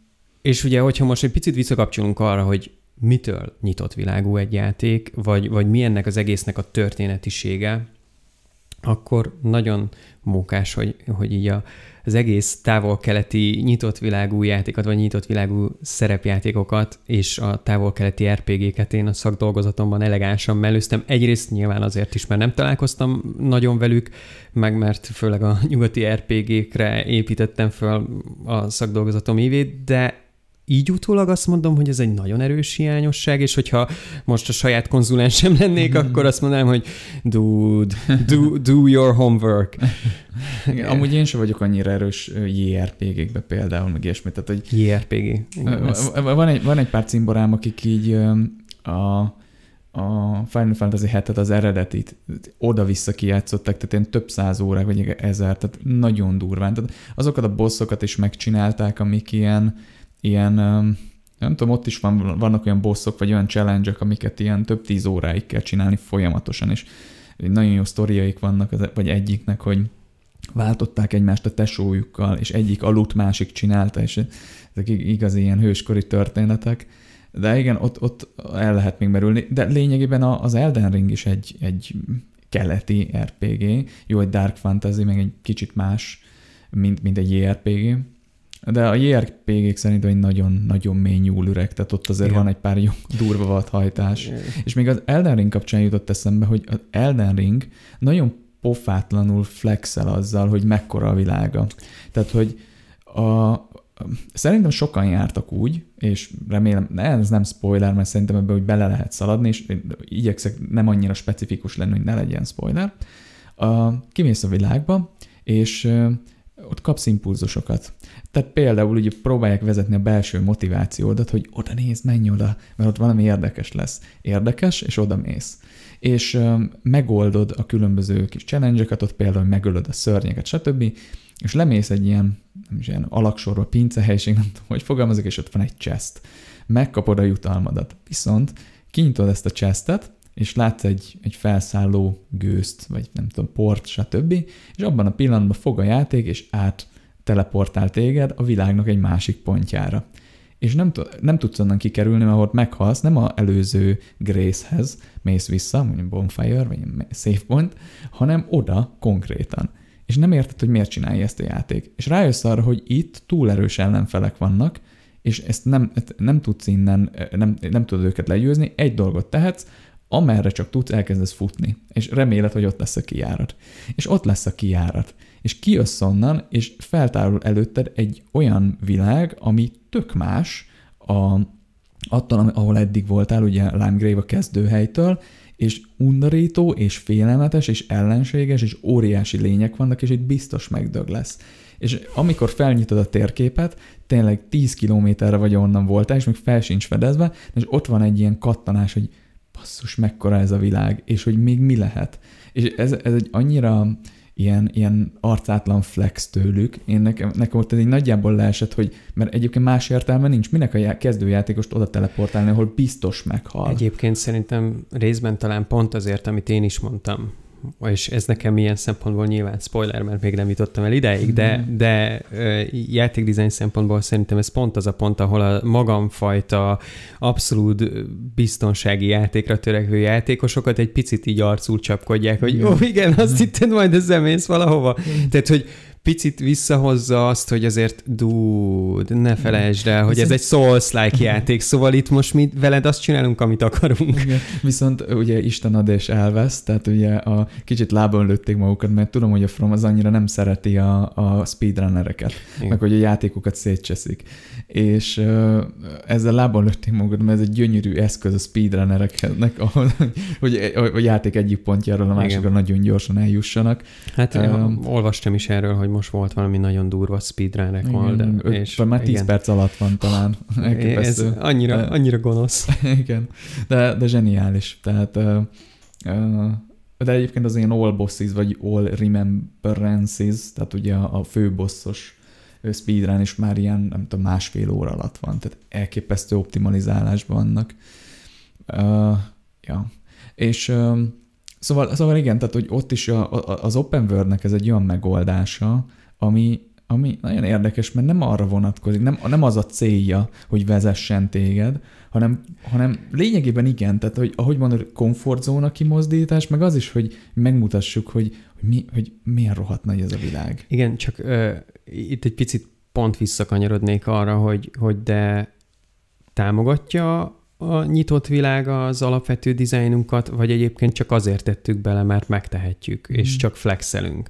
Igen, ez, ez, ez egy nagyon nagy kérdés, mert alapvetően a nyitott világot azok a játékosok keresik szerintem, akikben van egy eredendő, nagyon erős explorer ösztön, egy felfedezési ösztön, és pont azt szeretik, hogy ő szabadon elindulhat bármerre, bele fog biztos futni jó kalandokba, de akkor is megvan az az élmény, hogy szabadon felfedezem, és megvan az az illúzió, hogy szabadon bármerre elindulok, akkor felfedezem és visz előre a sztori, mint ahogy az asztali szerepjátékban a jó mesélő láthatatlanul vezet, a jó uh, open world játék láthatatlanul vezet, és mindig megyek előre szépen gördülékeny a sztorival. Most ezt, hogyha én direkt megerőszakolom azzal, hogy he-he-he, most eddig jól érezted magad, de akkor most már nem fogod, mert direkt olyan helyre teszünk, ahol meghalsz, az a most mondhatnám, hogy a magamfajta kis biztonsági, játék, biztonsági játékos és, és nagyon erős felfedező ösztönnel rendelkező játékos nem biztos, hogy annyira jól fogja venni, de persze megint följöhet az, hogy akkor tényleg ki mivel volt primeolva, hogyha én nem úgy ülök le elé, az Elden Ring elé, hogy ne tudnám, hogy ez alapvetően egy Souls játék, egy Souls-like játék, akkor nyilvánvaló ez egy ilyen helyzet nagyon váratlanul fog érni, és nagyon fel fogok háborodni, de mivel már előtte azért a Bloodborne meg volt, azért hm, nem fog annyira váratlanul érni, és, és megint az, egy olyan játék elé ülök le, ahol szintén tudom a játékszabályokat. És itt picit azzal van megkeverve a dolog, hogy bár te szabadon generálsz karaktert, választhatsz class stb., de az kb. csak annak a módja, hogy hogyan akarod, milyen módszerekkel akarod elintézni a szörnyeket, amikor végre van módod rá, és nem ők intéznek el téged. De, de alapvetően te akkor is ugyanaz a karakter vagy az Elden Ring világában, mint a többi játékosnak az, az egy fura karaktere. Igen. Tehát ilyen szempontból az Elden Ring univerzuma is egyetlen egy fő karakter köré, és annak a karakter íve és fejlődési íve köré van felépítve, és ha azt veszük, ugye a Souls-like fejlődési mechanizmus, az, az ettől még ugyanaz marad, csak igen, egy picit a körítés ö, változik, viszont Viszont ja, ez olyan szempontból igenis egy nagyon fontos kötelező lépés, hogyha az eredeti játékmechanizmusomat, ami a Souls-like, hardcore, roguelike mechanika, bele akarom ültetni egy open worldbe, ahol egyébként szabadon tápolhatnék, akkor néha ilyen csúnya dolgokat is meg kell tennie a játékdesignernek, és bár biztos nagyon sírtak, és mm-hmm. nagyon vérzett a szívik, hogy milyen gonoszak lesznek a játékossal,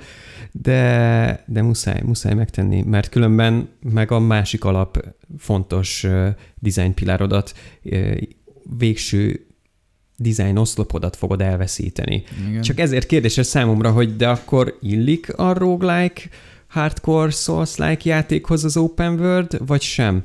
De igazából persze, hogyha azt nézzük a te aspektusodból, hogy te alapból imádod ezeket a játékokat, és erre most csak igazából rátesz még egy léért, hogy open world, és, és alapból imádod azt, hogy, hogy picit így nehéz, és megtrifál a játék, és, és ö, és így reagál rád, akkor te már alapból nyilván ezzel a dologgal ülsz le, és, és nem fogod zakon venni, hogy az open world szabályrendszer akkor is ugyanolyan szabályok szerint játszik, mint ahogy eddig megszoktad. De te már megszoktad. Mm. Ezért is nyilván aki mondjuk egy Skyrim után akar rögtön leülni elderingezni, mert hogy meg biztos milyen jó lesz, igen. meg fog lepődni. igen. És, és uh, igen. A, a, a Fromnál egyébként szerintem nem nagyon vérzett a szívük, szerintem így azon gondolkoztak, hogy, így, hogy el, eléggé megszopattuk a játékos, vagy kéne itt még valamit csinálni. Szerintem a, a, mert én, én ezt a Dark Souls 2-nél éreztem, mert a Dark Souls 2-nél szokták mondani, hogy az könnyű, mert egyébként ki lehet farmolni a területeket. Ez azt jelenti, hogyha tízszer vagy tizenkétszer azt hiszem megölöd az összes szörnyet egy helyen, akkor nem teremnek vissza. Na most ez a, ez a korjátékban ez lehet, hogy egy, egy könnyű dolog, vagy nem tudom mi, de a, a, aki ezt mondja, hogy ez egy, ez egy könnyű része a játéknak, az nem játszott a DLC-ket, ahol ez a mechanika konkrétan uh, tehát annak az ellentéte, tehát az, az, hogy benne van a játékban ez a mechanika, uh, annak design szempontból nagyon ellene mentek. Tehát ott, ott vannak olyan bosszok, mert ugye ez a bosshoz való befutás a Souls játékokban, ez egy ilyen uh, taktika. Itt is van néha, bár mondjuk itt már nagyon közel rakják a grészeket a, a fogvolokhoz, tehát a, a, az egyik bossnak konkrétan ott van, hogy felkelsz, és rögtön mész be, tehát nincs ez a jó befutás.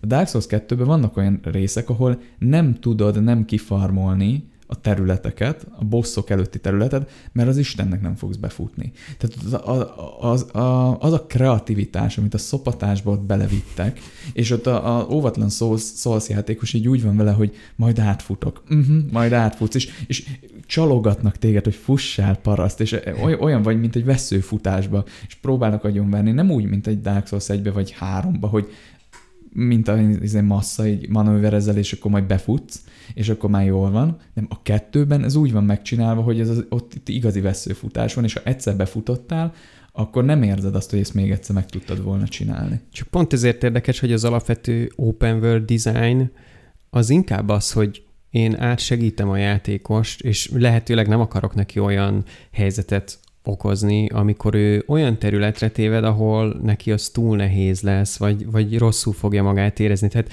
normál esetben ugye az a designeri hozzáállás, hogy itt ez a szabad világ, bármerre mész, de azért próbálunk terelgetni, nehogy véletlenül olyan területre tévedj, am, ami túl, tehát például a Divinity Original Sin 2-ben azért, azért eh, nem feltétlenül volt jól megoldva az a bizonyos terelés, és már az első börtönsziget utáni résznél ott, ott könnyen bele lehet futni olyanba, hogyha az ember szabadon akar bóklászni és elindul egy-egy mellékküldetés útján, hogy, hogy a nehézsége fölött ti területeket, mm. vagy a saját fejlettsége feletti nehézséggel találkozik, és és akkor nyilvánvaló a játékos meglepődik, hogy de hát állandóan meghalunk. És normál esetben ugye ezt, ezt a, az open world designer azért megpróbálja elkerülni, és, és lineárissá tenni ezt a fajta nehézséget, mert ugye normál esetben ez a fajta játéktípus, ez tényleg a felfedezős, folyamatosan fejlődök ö, játékélményt szokta meg, és, és nem azt, hogy ú, rögtön meghalok, és, és rossz lesz. És ezért nagyon izgalmas az, hogy Ja, az Elden Ring designerei valószínű sokszor, sok szempontból teljesen másképp gondolkoztak, és igen, nyilván én is csak élcelődtem, hogy megszakadt a szívünk. De nem is az, tő, tő, tőlük oké. Okay. Tehát, igen. hogy szerintem, aki Így Elden van. ringezni állta, és ismeri a szószokat, annak sen, nem voltak illúziói, szerint, hogy ez itt, itt rengeteg szívás lesz. Um, és tőlük már ez oké, okay, de amikor a, a Demon Souls-t kiadták, akkor igazából ez, azt egy, egy hulladékjátéknak tekintették. Egyrészt, mert, mert nem futott jól, és a, azok, akik egyébként fogékonyak lettek volna, még ők sem értették, hogy mi történik. Tehát az, hogy meghalsz, elveszíted az XP-det lényegében, és felkelsz egy helyen, és így nyomják az eszképet, vagy a startot a PS-en, és akkor hol van a, a visszatöltés? Meghaltam, megvágtak, mi van, és nem értették, a, a, és utána, amikor már elkezdték érteni az emberek, és akkor ugye betörtek PC-re, Dark Souls-szal, stb., és, és megértették azt, hogy ez miért jó, ez, a, ez az igazi, nagyon brutális risk-reward ö, játék, és ahogy így szépen felfedezed a világot, stb. Tehát onnantól ez már könnyű volt, és nyilván a, a Fromnál ezt már ismerjük.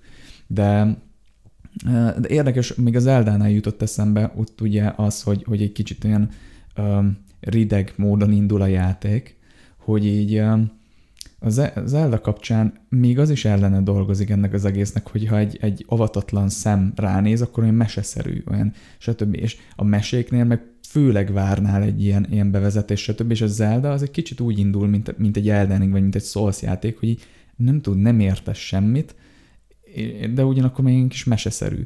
Mert az Elden Ring az meg ráadásul egy olyan intróval indul, ahol még én is felhúztam a szemöldököm, hogy mi van? Van egy, van egy csaj, aki hullákkal alszik, van egy csáv, aki a Dungéter, aki, aki ilyen tudom, vegetációs végtermékekkel tömi magát, akkor van egy csáv, aki ilyen, ilyen fülek között ébredt fel egy koporsó, mi van? Mit nézek? De ott nem volt ez furcsa, mert hát láttam már izé, karom jut a Souls játékokba. A priming, ugye? Igen, pontosan. Az jutott még eszembe egyébként, amit, amit még így csak fel, feldobtunk témát, ugye ezek a, a story generátorok kapcsán, és már szóba került a Rimworld. És a Rimworld, az már, az már talán egy kicsit, hát az is open world, de az, egy kicsit, az pont arra egy példa, hogy más oldalról fogták meg ezt a narratívát, és open, de azt már nem lehet egy open world játéknak Igen, nevezni. Ö, az, az egy ilyen survival management, stb. Visszakapcsolnék ahhoz, hogy igazából nem fogalmaztuk meg, hogy, hogy mi az, hogy open world, mm. hanem igazából csak elkezdtünk erről mhm. beszélni, mm. és, és ez egyébként teljesen hétköznapi dolog, mert mi designerek is mindig így beszélünk bizonyos zsánerekről, de alapvetően sehol nincsen definiálva, hogy mi az, hogy open Igen. world, és egyébként ez a ludológiának és a videójáték történetnek, meg ennek az egész kutatási témának, mert igen, tudom, tök furán hangzik, de tőlünk nyugatabbra tudós emberek foglalkoznak bölcsészkarokon azzal, hogy, hogy ezt ezt kutatják, a, a videójáték történetet, a videójáték zsánereket, ezt az egészet tudományos alapokon, és ez szerintem tök izgalmas. De hogy pont Igen. ez az, hogy ezek a dolgok nincsenek ilyen hardcore módon ö, így, így, így lefektetve. Tehát ö, mindig azt szoktam mondani, hogy imádok a filmes analógiával élni, és azzal, hogy a filmipar, mint technológiai műfaj hogyan fejlődött, és ez emellett a videójáték ipar most így hogyan fejlődik, hogy még a filmeknél volt egy francia új hullámunk, ahol ahol nem csak filmrendezők, de esztétikusok, filmesztéták elkezdték lefektetni azt a szakzsargont, azt a fajta keretrendszert, ami azóta is meghatározza azt, hogy mi hogy gondolkozunk, tudományos szempontból a filmekről, a film zsánerekről, erről az egész jelenségről, addig a videójátékipar az, az még mindig majd, hogy nem, egy picit adósa ennek, nem is, nem is csak az ipar, hanem a tudományos élet is, és ez, ez, ez egy nagyon nehéz és komplex dolog, mert mert annyira gyorsan változó iparágról beszélünk, hogy ettől ezek a zsánerek, ezek a fogalmak nagyon képlékenyek. Tehát, a, a, tehát hogy tényleg, hogyha most ehhez most így visszakapcsolunk, mert amit szerintem felvetettél, a Rimworld, az inkább egy sandbox játék. Sandbox, Igen. tehát egy homokozó, és, és hogyha megnézzük, hogy akkor most mi volt előbb, én ezt a szakdolgozatomban ugye elkezdem kicsit így szétszálazni, és, és nagyon nem volt egyszerű eldönteni, hogy hol kezdődik az open world, hol kezdődik a nyitott világ, és hol kezdődik a homokozó. És egy picit inkább tényleg valahogy onnan vizsgálnám ezt a kérdést, hogy szerintem a homokozó az tényleg ahhoz az élményhez hasonlít, amikor bemegyek egy homokozóba, bemegyek egy világba, ami, ami nyitott, de ott nekem egy olyan fajta kontrollérzetem van, amivel azt a világot szabadon tudom össze-vissza alakítani, és annak lesznek bizonyos következményei, és annak a feedbackje az, ami nekem nagyon jó játékélményt okoz. Igen. Ilyenek a város szimulátorok, ilyenek azok, ahol én egy isteni pozícióban vagyok, Igen. Populous sorozat, Black and White ilyenek, és, és megint más az, amikor én egy karakter vagyok, aki belepottyant egy világba, amit én szabadon felfedezhetek. És én ilyen szempontból történetileg teljesen visszamentem ugye a, azokba az időkbe, ahol teszem azt, ezt a történetet, vagy ezt a világot még csak abszolút text-based, szöveges alapon láttuk a képernyőn, és alakultak ki olyan játékok, ahol mondjuk ugyanúgy nyitott a narratíva, vagy esetleg a gép generálja azt a szöveget az én válaszaim alapján, és mind a mesterséges intelligencia és a nyelv produkciós algoritmusok és a számítógépes játékok hőskorában nagyon sok ilyen projekt volt, ami elkezdi veled elhitetni, hogy ó, itt valami működő éppen akkor születő dologról van szó, és ez lehet egy ilyen ősi pontja a nyitott világnak. Meg amit szoktam még mondani, az, az igazából a, a Pirate és, és a, az első olyan jellegű ö, játékok, űr, űr szimulátor játékok, ö, például, ahol, ahol ott volt egy szabadon bejárható világ, de nagyon ügyesen megoldották, hogy hát az űrben nincsen semmi, igazából Igen. űrállomásról űrállomásra mész, és igazából a te karaktered az meg csak benne csücsül a hajóban, tehát az űrhajót kellett úgymond lemodellezni, és hogy ott jelenik meg először az a fajta szabadon arra megyek, amerre szeretnék, és azt csinálok, amit szeretnék típusú játékélmény, ami, ami szerintem az egyik ilyen proto open world jelleget adja. Igen. Igen. És tehát, hogyha már itt tartunk, akkor szerintem maga a nyitott világ az, az tényleg, talán ez a, ez a jó definíció, hogy egy karakter vagy karakterek ö, vannak beledobva egy szabadon ö, felfedezhető világba, ahol az ő agenciájuk, az ő cselekedeteiknek azért van egy bizonyos kontrollja, nincsen olyan nagy hatásuk a világra, hogy mondjuk akkor ezt a város teljesen eltörlik a mhm. földszínéről, vagy jó, akkor átrendezik a terepet, vagy ilyesmi.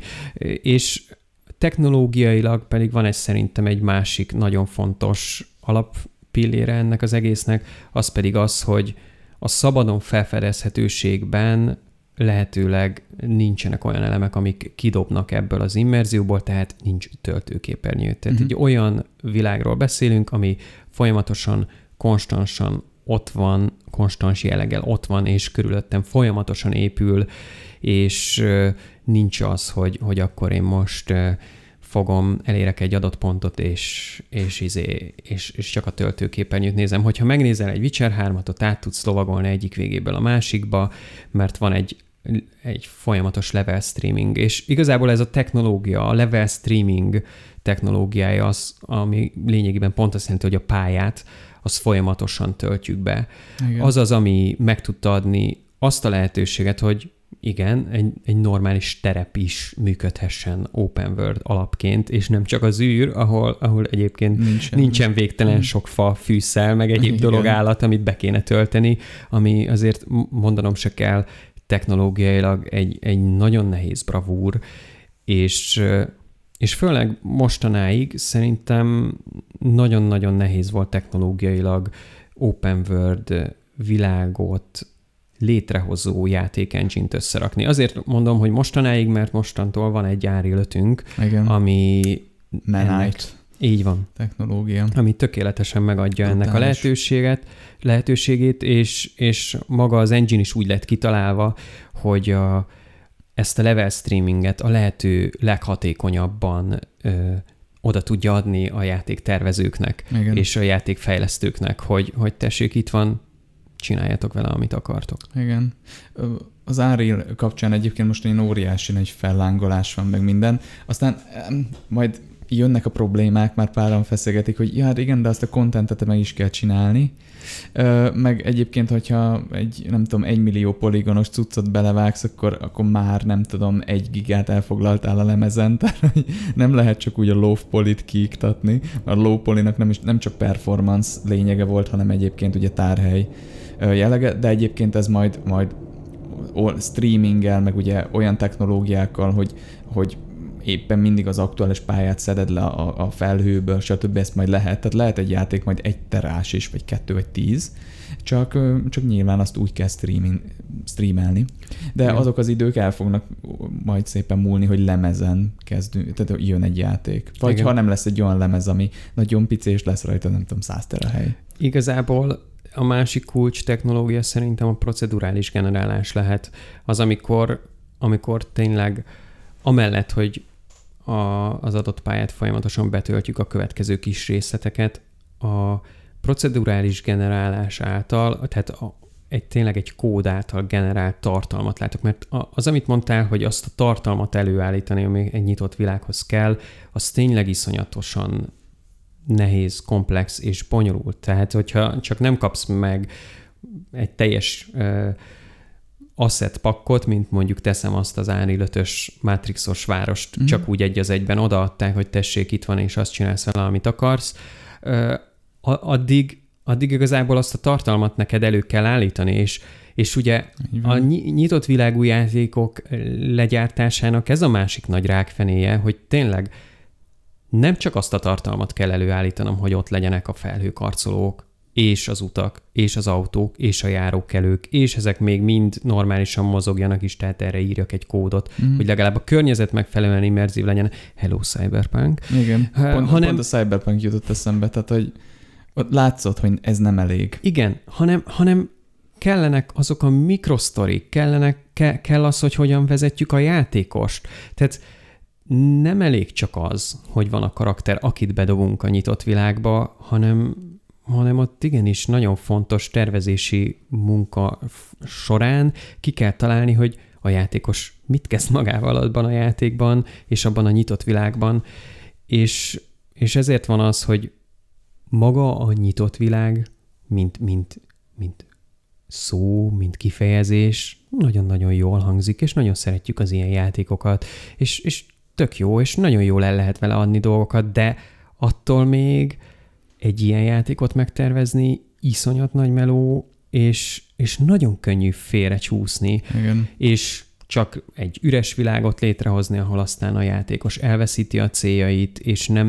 nem tud megfelelően utána menni, és, és tényleg nem elég magát az asset pakkot, ott azokat a karaktereket élővé kell varázsolni, a, az interakciót a karakterek és a játékos karakter között meg kell tervezni, és a lehető legimmerzívebbé össze kell rakni, hogy az a, a játékos döntése tényleg számítson, és ezek azok az apróságok, ami miatt végtelenül bonyolultá e, fokozódhat egy nyitott világú játék tervezése. Tehát e, pont, pont az, hogy ha nyitott a világ, akkor egy nyitott interakciós mátrixot dobunk rá a játékosra, és ezzel a tudattal magára szegény játék tervezőre is, és designer mm. legyen a talpán, aki mondjuk így egyedül tényleg a kis ujjából létrehoz valamit, és megint más az, amikor tényleg azt a sztorit, azt generáljuk, e, és ha azt vesszük, akkor valahol lehet, hogy lesz egy metszete a, annak a fajta sztori generálásnak, ami mondjuk a Rimworldben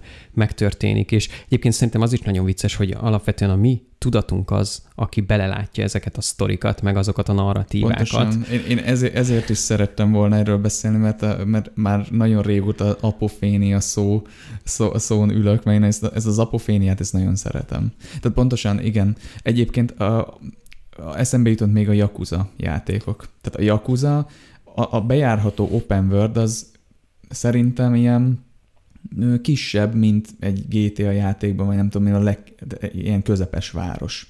Tehát, hogy, hogy annyira pici, de annyira tömény, és annyira tele van élettel, tennivalóval, és annyira hihető, hogy nem kell nagyobb. És végtelen tényleg sztori el tud férni azon a, a, nem végtelen, de rengeteg sztori. Tehát egy ilyen száz órányi játékidő. Abszolút. És uh, nyilván azok nagyon narratív játékok, a jakuzák, de azok a mellékes sztorik, amikor ki tudnak bontakozni, annyira élővé teszik ezt a világot. Tehát, hogy nem a méret a lényeg nyilván itt. itt ez a, Pont ezt akartam igen, mondani. tehát hogy a Yakuza designerei annak a mesterei, hogy lehet a lehető legkisebb helyre a legjobban élet, tehát azt legjobban élettelvé tenni. Inkább azt a nagyon-nagyon fontos design alapvetést hoznám be, hogy a kevesebb néha több. Igen. És, és ez szerintem ez szerintem egy olyan, olyan alapvetés, amit szerintem nem lehet elég sokszor hangsúlyozni, hogyha játékdizájnról van szó. És, és tudom azt, hogy amikor egy, egy játékos elkezd arról fantáziálni, hogy saját maga is játékot tervezzen, akkor rögtön jön szembe az, hogy ú, akkor nyitott világú játékot szeretnék csinálni, vagy rögtön online MMORPG-t szeretnék csinálni, de ott pont a, a nyitottság és ez a fajta iszonyat sok ágon kell elindulnom egyszerre Hozza dolog az, igen. ami, ami be, behozza azt a fajta komplexitást, amit nem, hogy csak egy ember nem tud átlátni, de, de nem is feltétlenül jó. És egyébként ezzel visszacsatolnék arra, hogy asztali szerepjátékos se jó egyedül tervezni. Uh-huh. Mert uh-huh. nem csak magányos és elszigetett lesz az ember, hanem és aztán nem lesznek barátai, hanem, hanem, hanem az, hogy, kellenek e- egy, egy ilyen világba is, mint a mi világunkban is. Rengeteg szín van, egy nyitott világba is rengeteg szín kell, és egy, egy asztali szerepjátékba is rengeteg szín kell. És nyilván lehet mondani azt, hogy a saját világom az, az, az így nagyon kedves számomra, és, és akkor ez így kinőtte magát, de tényleg van egy pont, ahol így ezt el kell engedni, és egy nyitott világú játék designerének lenni, az szerintem ilyen szempontból sokkal más, tehát előre kell neked végig gondolni azokat a nüansznyi dolgokat, amiben a játékos mind-mind belefuthat, és ezen már nem fogsz tudni változtatni. Az alapokon nem fogsz tudni változtatni egy-két patch Erre mondjuk Igen. nagyon izgalmas példa open world-ségénél, vagy sandbox-ságánál fogva a No Man's Sky, Igen. ami ugye pont azt ígérte, hogy procedurálisan legenerál mindent, és, és és aztán nagyon izgalmas kérdés, hogy ezt most mennyire tudta annó teljesíteni, és ehhez képest mit tud most adni ugyanaz a játék, vagy ugyanaz a fejlesztő csapat. Tehát az a végtelen bukás, amit ők annó release-kor elkönyveltek, az most meg egy végtelen megdicsőülés, mert egyszerűen ők is rájöttek arra, hogy persze tök jó üzenet volt, hogy, hogy ja, procedurálisan mindent legenerálunk, és majd milyen jó lesz. Nem elég ez kellenek a célok a játékosnak, kell a narratíva, kell a történet, és az egész No Man's Sky világ akkor kezdett el igazán élni, amikor ezeket is belerakták igen, végre. Igen. És Igen. most meg fú, rá se lehet ismerni, és majd, hogy nem mostanáig az egyik legjobb ilyen űrszimulációs open world játék. Igen. És, és van benne mind, tényleg a, a bolygókon a víz alá Igen. mehet, peteket foghatsz magadnak Igen. minden, és magá, magát a történetet is már e, elkezdett ez is egy történet generátorrá Pontosan. válni. És, és egyre jobb. Egyre jobb. És a, a, a Rimworldről, meg az Apoféniáról tényleg csak annyi, hogy, hogy ott ilyen, az nagyon, ott is egy nagyon ilyen kis csíki trükk van, hogy a Rimworldnek a grafikája, meg az egész, ahogy vi, vizuális megjelenése iszonyatosan egyszerű. Viszont pont ezt használják ki, hogy hogy mi emberek az apofénia által belelátunk mintákat, történeteket az ott megjelenő nagyon egyszerű jelrendszerekbe. És e, erre egy nagyon jó példám van, amikor indítottam egy játékot, és két karakter volt benne. Nő, egy férfi. És akkor ők, ők ilyen, a Rimworldben is egy idő után így izé, egymásba szerethetnek, stb. És akkor ők, ők lettek egy pár. És nyilván elkezdtem csinálni a bázisomnak a védelmi rendszer, és tudod, a csapdákat lehet lerakni, és véletlenül az, a, a férfi karakter belesétált egy csapdába. És akkor így, így majdnem, mit tudom, majdnem meghalt, de nyilván a, a másik karakter meg bevitte a, a, a ugye, befektetett, ellátta a sebeit, és akkor a másik karakter, ugye a női karakter folyamatosan így rájárt, és nem csak, hogy bekötözte a sebeit, vagy megetette, hanem néha így ott maradt így szocializálódni. És ez a játékmechanikákban ez úgy van, hogy nyilván a kedvét egy kicsit felviszi valami, viszont pont ez az apofénia által én így annyira egy ilyen romantikus, ilyen, ilyen szép történetet láttam bele, hogy ott ül az ágya szélén, és, és megnyugtatja, és stb. És ez, ez pont ebben a flowban, ebben a történetgenerálásban, ez abszolút meg tudott jelenni a szem előtt, mint például egyébként az asztali szerepjátékoknál, hogy ott semmit nem láttam képernyőn, mert csak a mesélőt láttam, de volt már egy olyan, olyan pont, amikor nem, nem a mesélőt láttam, hanem azt, amit ő mesél, és magát a történéseket képzeltem el, és ezek konkrétan tényleg színesen, szagosan megmaradtak az elmémben. Pont egy vampire-t játszottunk, és ott valami múzeumban, vét, egy múzeumban védtünk meg valamit a betörő más vámpírok elől, és ahogy ő ott leírta, hogy a garázsban lévő egység, ahol én is voltam, ott így, így a, a garázs ajtón valami elkezdett bejönni, és akkor így a karmai megjelentek, meg stb. Jó mesélő volt nyilván nagyon, annyira a fejemben van az a jelenet, ahogy bejön az a valami az ajtón, még ott vagyunk az oszlopok mögött, és akkor utána majd tüzet nyitunk rá. És ez így totálisan ott van a fejemben. Szóval, szóval igen, tehát ez is egy nagyon erős dolog, hogy nem kell feltétlenül Unreal 5, meg, meg Witcher, meg stb. minőségnek lenni, ahhoz, hogy egy történetet el tudj mesélni, és ilyen szinten bele tudj ragadni. Igen, abszolút. Tehát ott, ott a tartalmi minőség az is egy nagyon-nagyon fontos dolog. Igen, és, és itt, itt megint tényleg arról van szó, hogy, hogy maga a rendszer van, a játék mechanikai rendszer van jól kitalálva és felépítve, ami megteremti aztán utána azt az illúziót, ami, amiben a mi agyunk belelát dolgokat. Igen. És szerintem a játékdesignereknek egy nagyon jó eszköz az, hogyha ismeri az emberi elmét, és ismeri azokat a trükköket, amivel az emberi elmét így meg lehet egy picit így trükközni, és, Igen. és igenis segíthet abban, hogy az illúziót fölépítse, mint a Nemesis rendszer, ahol nyilván egy, egy egyszerű scriptrendszer és procedurális generálásos rendszerből kijövő ellenség generálás az, ami, amitől én azt fogom érezni, hogy tehát nekem nem esziszeim vannak, akik rám vadásznak, akik Igen. utálnak, akiket Igen. nekem újra meg újra le kell győznöm. És, tehát, és, és valahol szerintem egyébként itt fog tudni jól összeérni valamikor a, a nyitott világú játékoknak a jövője, hogy a mesterséges intelligencia által generált tartalom legyen az akár tényleg procedurálisan generált környezet, fák, bolygók, állatok mint a No Man's Sky-ban, ugye. Vagy akár a mesterséges intelligencia által generált történet, mert ne felejtsük el, hogy a GPT-3-nak köszönhetően, amit az OpenAI fejleszt, uh-huh.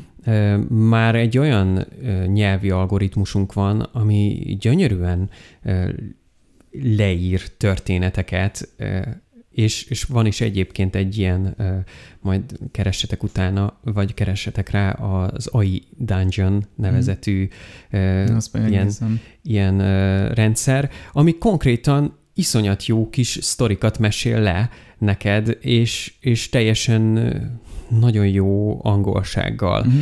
És tehát amikor ezek a, az algoritmusok keltik mondjuk életre a, az NPC-ket, és nem narratív designerek hadának kell megírni azt a végtelen szöveget a videójátékukhoz, hanem azt megcsinálja egy nagyon jól paraméterezett mesterséges intelligencia, akit valaki olyan paraméterez meg, aki ráadásul érti az elmetrük trükközését, tehát Igen. tudja azt, hogy mivel fogja tudni a legjobb hatást, egyébként megsugom, az érzelmekre kell hatni. Itt is mhm. nálad a te történetedben a, az érzelmi e, beleélés volt az a kulcs mozzanat, amitől te elhitted az egészet. Igen. Tehát ez, e, ezek azok az apró trükkök, amivel szerintem sokkal immerzívebb és sokkal elegánsabb és nyitottabb még nyitottabb, nyitott világú játékokat Igen. lehet majd alkotni a jövőben. Í- így van, és, és tehát fontos kiemelni a paraméterezés szót, meg azt, hogy, hogy, mi, hogy az AI az nem azt fogja tenni, hogy hogy elveszi az íróknak, a művészeknek a munkáját. Szó sincs erről, az AI azt fogja csinálni ugye azt a munkát, amit mi adunk nekik. Tehát a, a hát nem is tudom, a, az ilyen favágó munkákat szeretnénk neki szánni, mert itt nem arról van szó, hogy majd egy AI legenerál mindent, és akkor minden játék ugyanolyan lesz, hanem, hanem egyszerűen uh, itt tudnunk kell majd elmesélni egyedi történeteket, tehát mint a Witcher 3-ban megírják elejétől végig a sztorit, de az AI-nak az lesz a dolga, hogy, hogy a melléktörténeteket, mellékszereplőket, stb. ebbe szépen procedurálisan bele, nem is procedurálisan, hanem, hanem automatikusan bele ö, automatizáltan belefűzze. Tehát, hogy tudjanak reagálni, hogy ja, hogy kitaláltatok egy ilyen küldetést, akkor valamiféle feltételek alapján áthangolja kicsit a világot. Igen. Abszolút. És, és ezek rengeteget tudnak segíteni. Tehát, mert, mert beszélgettem már másokkal is ebben, a témában, és sokan azt feltételezik, hogy, hogy amikor erről beszélünk, hogy az AI meg a mesélő megjelenik, az, az arról szól, hogy onnantól kezdve gyakorlatilag semmi dolgod nincs, és legenerál egy világot neked, és akkor,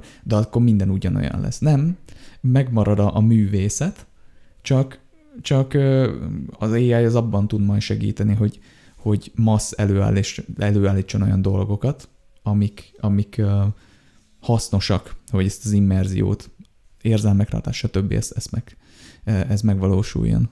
Igen, abszolút egyetértek. Igazából pont azt a, azt a jellegű munkát tudja majd megspórolni, hogy egy-egy történetszállat, hogyha elindítok, ott, ott utána végtelen karaktert kell megírni, azoknak a végtelen szövegét, és igazából ebből tud egy picit, picit visszavenni ebből a munkából. Erre tud nagyon könnyen rásegíteni. Igen. A mára most meglévő technológiáknak köszönhetően a mesterséges intelligencia, és lényegében a narratív designer nem szövegíró, tehát egy szövegíró is inkább előléphet egy narratíva építészé, hogy úgy mondjam, uh-huh. tényleg egy, egy tervezővé mert tényleg az elágazási pontokat, a nagy történetívet, ezeknek a koherenciáját kell megteremteni, mert erre még a mesterséges intelligencia nem képes. Hozzáteszem, ez is csak időkérdése, Igen. és előbb-utóbb azt is meg fogja tudni tenni, de ott is úgy tudom elképzelni a jövőben, hogyha lesz is ilyen mesterséges intelligencia, hogy mindig lesz mellette egy humán ágens, aki azt mondja, hogy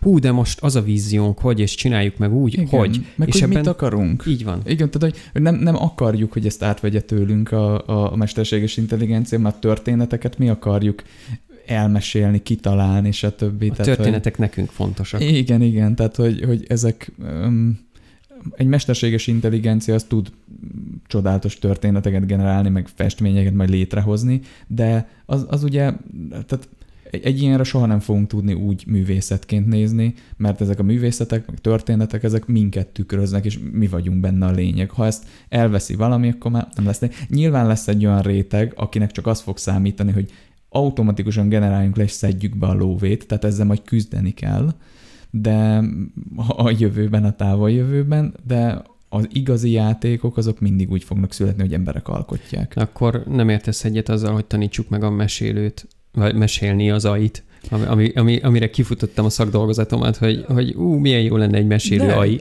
Tehát, szerint, de tehát rakjuk egymás mellé a kettőt, tehát hogyha én most nekiállok egy AI-val játszani, mit tudom én, unatkozok, és akkor egy ilyen Alexa jellegű, vagy Cortana jellegű dologgal itt elkezdek beszélgetni, az leköt.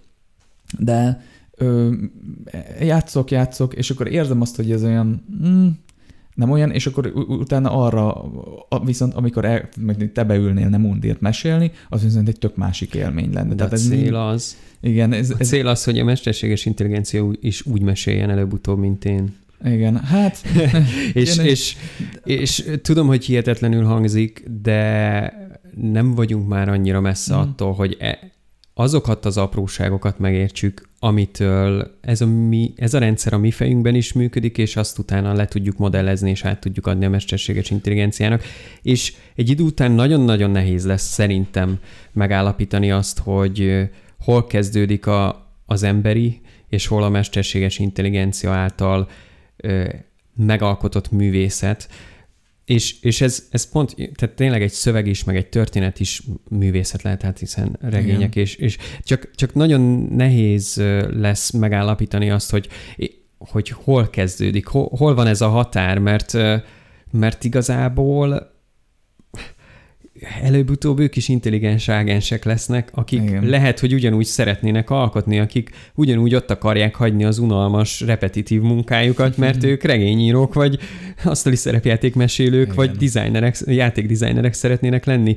És szerintem ez egy csodálatos jövő, ahol hibrid módon alkothatunk játékokat, ahol egy mesterséges intelligencia is segít, mert mit, most gondolj bele, azt a story ívet, amit egyébként délután kitalálok, hogy milyen jó lenne, vagy kitalálunk egy, egy ilyen narratív csapattal, azt így odaadjuk estére a mesterséges intelligenciának, és ő másnap legyártja nekünk az összes karaktert, az összes tök jó szöveggel, és mi következő nap máshogy csinálunk, csak elkezdünk végigmenni a sztorin, uh-huh. és egy picit azt mondjuk, hogy ú, itt finomíts, ott finomíts, és egy teljesen más jellegű munkafolyamat lesz az, hogyha együtt tudunk dolgozni egy ennyire komplex mesterséges intelligenciával, Igen.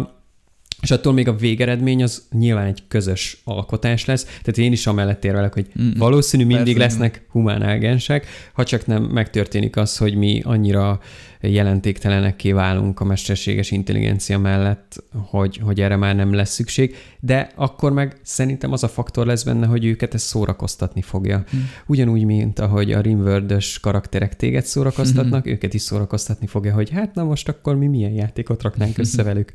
igen, igen. Mindig lesz egyébként ö, olyan réteg, aki aki a, a, az eredetit akarja. Igen. Tehát, hogy Igen. Re, rengetegen isznak dobozos tejet, de sokan vannak még, akik arra esküznek, hogy izé, meg kell inni, ami közvetlenül kijön a tejemből. Tehát, hogy, szerintem rettenetesen hülye példát mondtam, de, de arra gondoltam, hogy, hogy nem, nem fog nyomtalanul eltűnni. Nem, Tehát nem, igen, nem. A, és...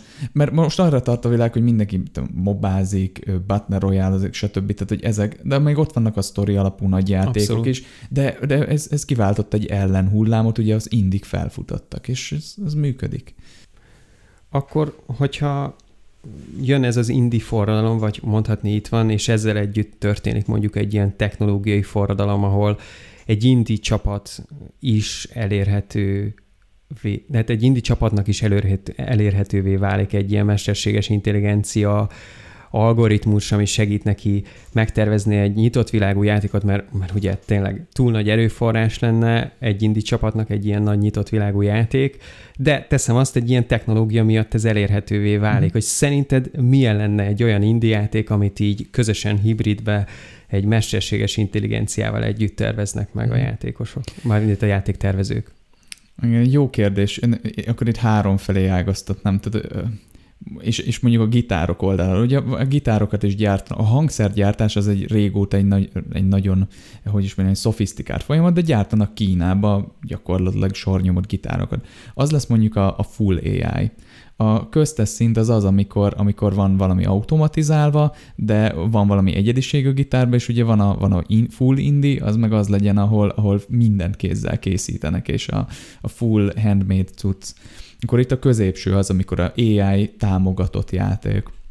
Hát én, nem, kezdjük az elejéről. A full indie az, az ami most van megrajzolnak mindent, megalkotnak mindent, és akkor ö, egybe rakják. A középső az nekem valahogy ö, középső szint úgy néz neki, hogy, hogy ott is még azt érzed, hogy, hogy is mondjam, van lelke a játéknak. Nem tudom, hogy ezt a, a, a legskifibb, amikor már tényleg egy full olyan, mint egy ember alkotna e, egy játékot, egy, nem tudom, milyen, ilyen szuper számítógépbe, tényleg, a, a, hogy meg tudjuk különböztetni azt, hogy minek van úgymond lelke, de én úgy képzelem el a középső szintet, hogy ott még úgy van lelke a játéknak, tehát hogy érzed azt, hogy ez egy emberi történetből származik, és nekem egy kicsit félelmetes a felső szint, mert tényleg abszolút elhitetted velem, és így el is gondolkoztam rajta, hogyha fullasan lemásolunk egy embert, akkor az, a, az az AI az át tud élni úgymond traumákat így magába, vagy hogy tudja szimulálni azt, hogy ő trauma, és e szerint ö, kreál történetet. Mert egyébként sok játék története, dizájn, ez traumákon alapszik, tehát drámák, stb. És ilyen szempontból nem lehet megkülönböztetni majd, tehát a végső stádiumában a, a full AI generáltat, meg amit egy, egy ember generál. Tehát ez, ez valahogy így, így ha, ha ilyen szintre jut az AI, akkor össze fog csúszni, és igazából az a válaszom, hogy ugyanúgy fog kinézni egy AI generált játék, a, a, full, tehát a, a, legvégső stádiumában, mint most egy ember generálta volna. És elképzelhető az, hogy igen, ez fog történni. Hogy, hogy csettint egyet egy AI. Viszont ott az is egy érdekes dolog, és már nem akarok ilyen közgazdasági dolgokba is belemenni, hogy, hogy oké, okay, de az egy olyan szintű túlszaturáltságot is tud csinálni, hogy, hogy igazából elértéktelenednek a történetek a játékokban. Vagy érted, mire gondolok? Igen, és szerintem azon nagyon izgalmas, ahogy, ahogy megfogalmaztad a középső kategóriánál, hogy, hogy mitől lenne lelke. Én erre csak annyit kapcsolódnék rá, hogy talán attól, hogy ott mindig van egy ember is, aki embereknek szeretne valamit átadni, és pont azért, mert az ember tudja, hogy milyen embernek lenni, tud olyan történetet alkotni, amihez jobban tud kapcsolódni egy másik ember. Míg a teljesen mesterséges intelligencia által gyártott történet szerintem, vagy játék, vagy nyitott világú játék, szerintem hiába lesz nagyon szabad, nem biztos, hogy pontosan meg tudja fogni a játékost. Nem, mert ez meg már azt a szintet feltételezné, hogy a mesterséges intelligencia tudja milyen embernek lenni. Uh-huh. És persze, én nekem elég nagy a fantáziám ahhoz, hogy elképzeljek egy olyan generálait, aki erre is rájön, akkor tényleg az a pont jön, amit te is mondtál, viszont egy ilyen AI ugyanúgy fel fogja ismerni, hogy nem szabad elszaturálni a történetet, ugyanúgy Igen. fel fogja ismerni azt, hogy mitől lesz egyedi egy történet, és ami talán sokkal félelmetesebb, hogy sokkal jobban fogja érteni azt, hogy mit tesz minket emberré, mi az, amivel minket legjobban be lehet húzni az adott világba, az adott kezdőterülettel, az adott legjobb adventure hookkal, teljesen ránk optimalizálva. Ha csak azt veszük alapul, hogy egy Google vagy Facebook algoritmus milyen profin tudja azt, hogy engem mi fog érdekelni a következő három másodpercben, amikor lehúzok uh-huh. az ujjacskámmal a telefonomon, Igen. akkor fura uh-huh. belegondolni, hogy mi lesz akkor egy komplex AI, egy egész játékot, egy egész univerzumot megteremt, csak azért, és, hogy minket szórakoztasson. És ha belegondolsz, akkor megérkeztünk ahhoz a kérdéskörhöz, amit egyébként a Matrix is feszeget. Igen. Ugye ott az építész pont erről beszél, Igen. hogy, hogy, hogy egyszerűen nem tud egy gép olyan világot teremteni, ami ne termel neki így, így egy mellékhatásként egy, egy, egy lényt, ami, a, aki teljesen így, így ebből az egészből kifordul. Mert egyszerűen hiába optimalizálják a végtelenségek, egyszerűen nem tudnak, nem tudják zéróra csökkenteni azt, hogy, hogy, hogy, hogy teljesen emberivé tudják csinálni. Tehát, hogy ugye, ugye Neo is ott egy anomália. Igen, igen. Ez azért is érdekes, mert ez hozzácsatlakozik egy, egy ilyen elmélethez, ami, ami még inkább arról szól, hogy miért nem találkozunk idegen lényekkel, és most nem, nem, nem kellett megijedni, hogy, hogy most nem fogunk nagyon mélyre menni. Fermi paradoxon. Egy, igen, tehát az, hogy ugye, hogy mi még úgy képzeljük el emberek, hogy kifelé kell el felfedeznünk. És uh, ugye ebben az elméletben meg az van, hogy egy ultraintelligens faj fel, megtalálta azt, hogy gyakorlatilag, mint az Inceptionbe, hogy így lemennek álmodni, és ott egy világot megvalósít valami, és ott bármilyen életet élhetnek. Tehát gyakorlatilag teremtenek magunknak egy világot, amiben minden lehetséges.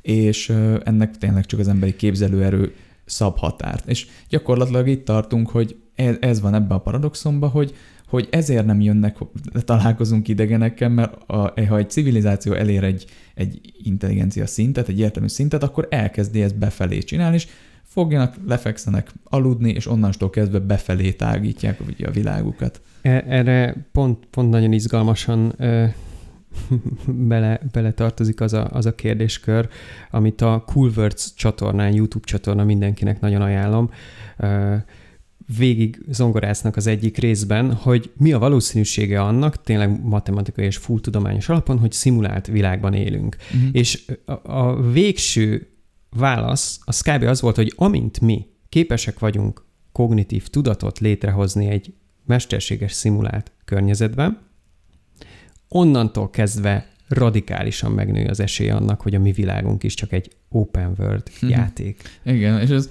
tök jó, hogy ezt így open world játéknak neveztem, mert pont erre akartam, hogy most nagyon elmentünk filozófikus irányba, de ér, értitek, hogy hogyan futottunk rá erre, és ez, egy, és ez egy nagyon érdekes téma, és innen, ebből a nagyon jövőbeli, nagyon filozófikus részről gyönyörűen vissza lehet csatolni a jelenlegi játék dizájnra is, mert egyébként erről van szó, ugye, amit az elején is emlegettünk, hogy ö, immerzió, ö, kegyetlen szabályok. Igen, tehát hogy, hogy mennyire immerzív ez játék, mennyire tud bevonni téged, ott van a flow, stb. Hogy minél jobban ezt el tudod hitetni egyébként a játékossal, és ugye használod azokat az eszközöket, amiket a beszélgetésünkből is most itt ki lehet olvasni, ki lehet hallani, akkor igazából egy, egy jó open world tudsz teremteni.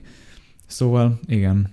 És nagyon izgalmas az, hogy az, hogy a játékdizájnnal és a nyitott világú játékok dizájnjával foglalkozunk, csak itt tényleg gondolati és elméleti szinten, az hogyan vezet el minket a világ megismeréséig, és, és addig, tehát nekem mindig volt egy ilyen elképzelésem, hogy a játékfejlesztés és az ilyen szintű szimulációt, mint például egy videójáték lefejlesztése, és akár tényleg az egyik legkomplexebb ága a nyitott világú játékok, videójátékok lefejlesztése, hogy, Igazából ebben van egy, van egy ilyen nagyon szép, érdekes költői momentum, hogy azért csináljuk, mert igazából a mi világunkat és a mi létezésünket is megpróbáljuk minél jobban megérteni. És ez ilyen szempontból szerintem nagyon szépen visszacsatol ahhoz, hogy tényleg a mi világunknak az apró mozzanatait ugyanígy megpróbáljuk felfogni, és ja, azáltal, hogy szimuláljuk, újra játsszuk, meg gondolkozunk arról, hogy mitől működik jól egy szimulált világ, egy szimulált, nyitott világ, azáltal talán picit jobban megértjük azt is, hogy a mi világunk miért úgy működik, és miért működik jól, vagy rosszul, mhm. vagy Hogy működhetne így. jobban, igen. És, és igen. persze, innentől kezdve persze nyilván nyitott kérdés, hogy mennyire szimulált a mi világunk, de ez, ez majd a jövőben kiderül, hogyha valaki a jövőben elkészíti az első ilyen nyitott világú játékot, ahol kognitív, ugyanolyan jellegű emberi ágensek mászkálnak a szimulált világban, mint itt mi, ahogy beszélgetünk, akkor onnantól kezdve nagy valószínűséggel kiderül, igen. hogy a mi világunk van is valami az. torpisság a igen, háttérben. Igen. Na, hát ezek jó, jó végszavak voltak. Eljutottunk a végére, és ez volt az első vendéges adása a Solo Q podcastnek. Lambertel egyébként még fogtok találkozni, mert most arról is beszéltünk, hogy, hogy már mi legyen a következő téma, amit kifejtünk, és hát nyilván majd másokkal is, még nem tudjuk, hogy, vagy nem tudom még milyen vendégekkel, kikkel, mikkel, de, de jönni fog még vendéges adás.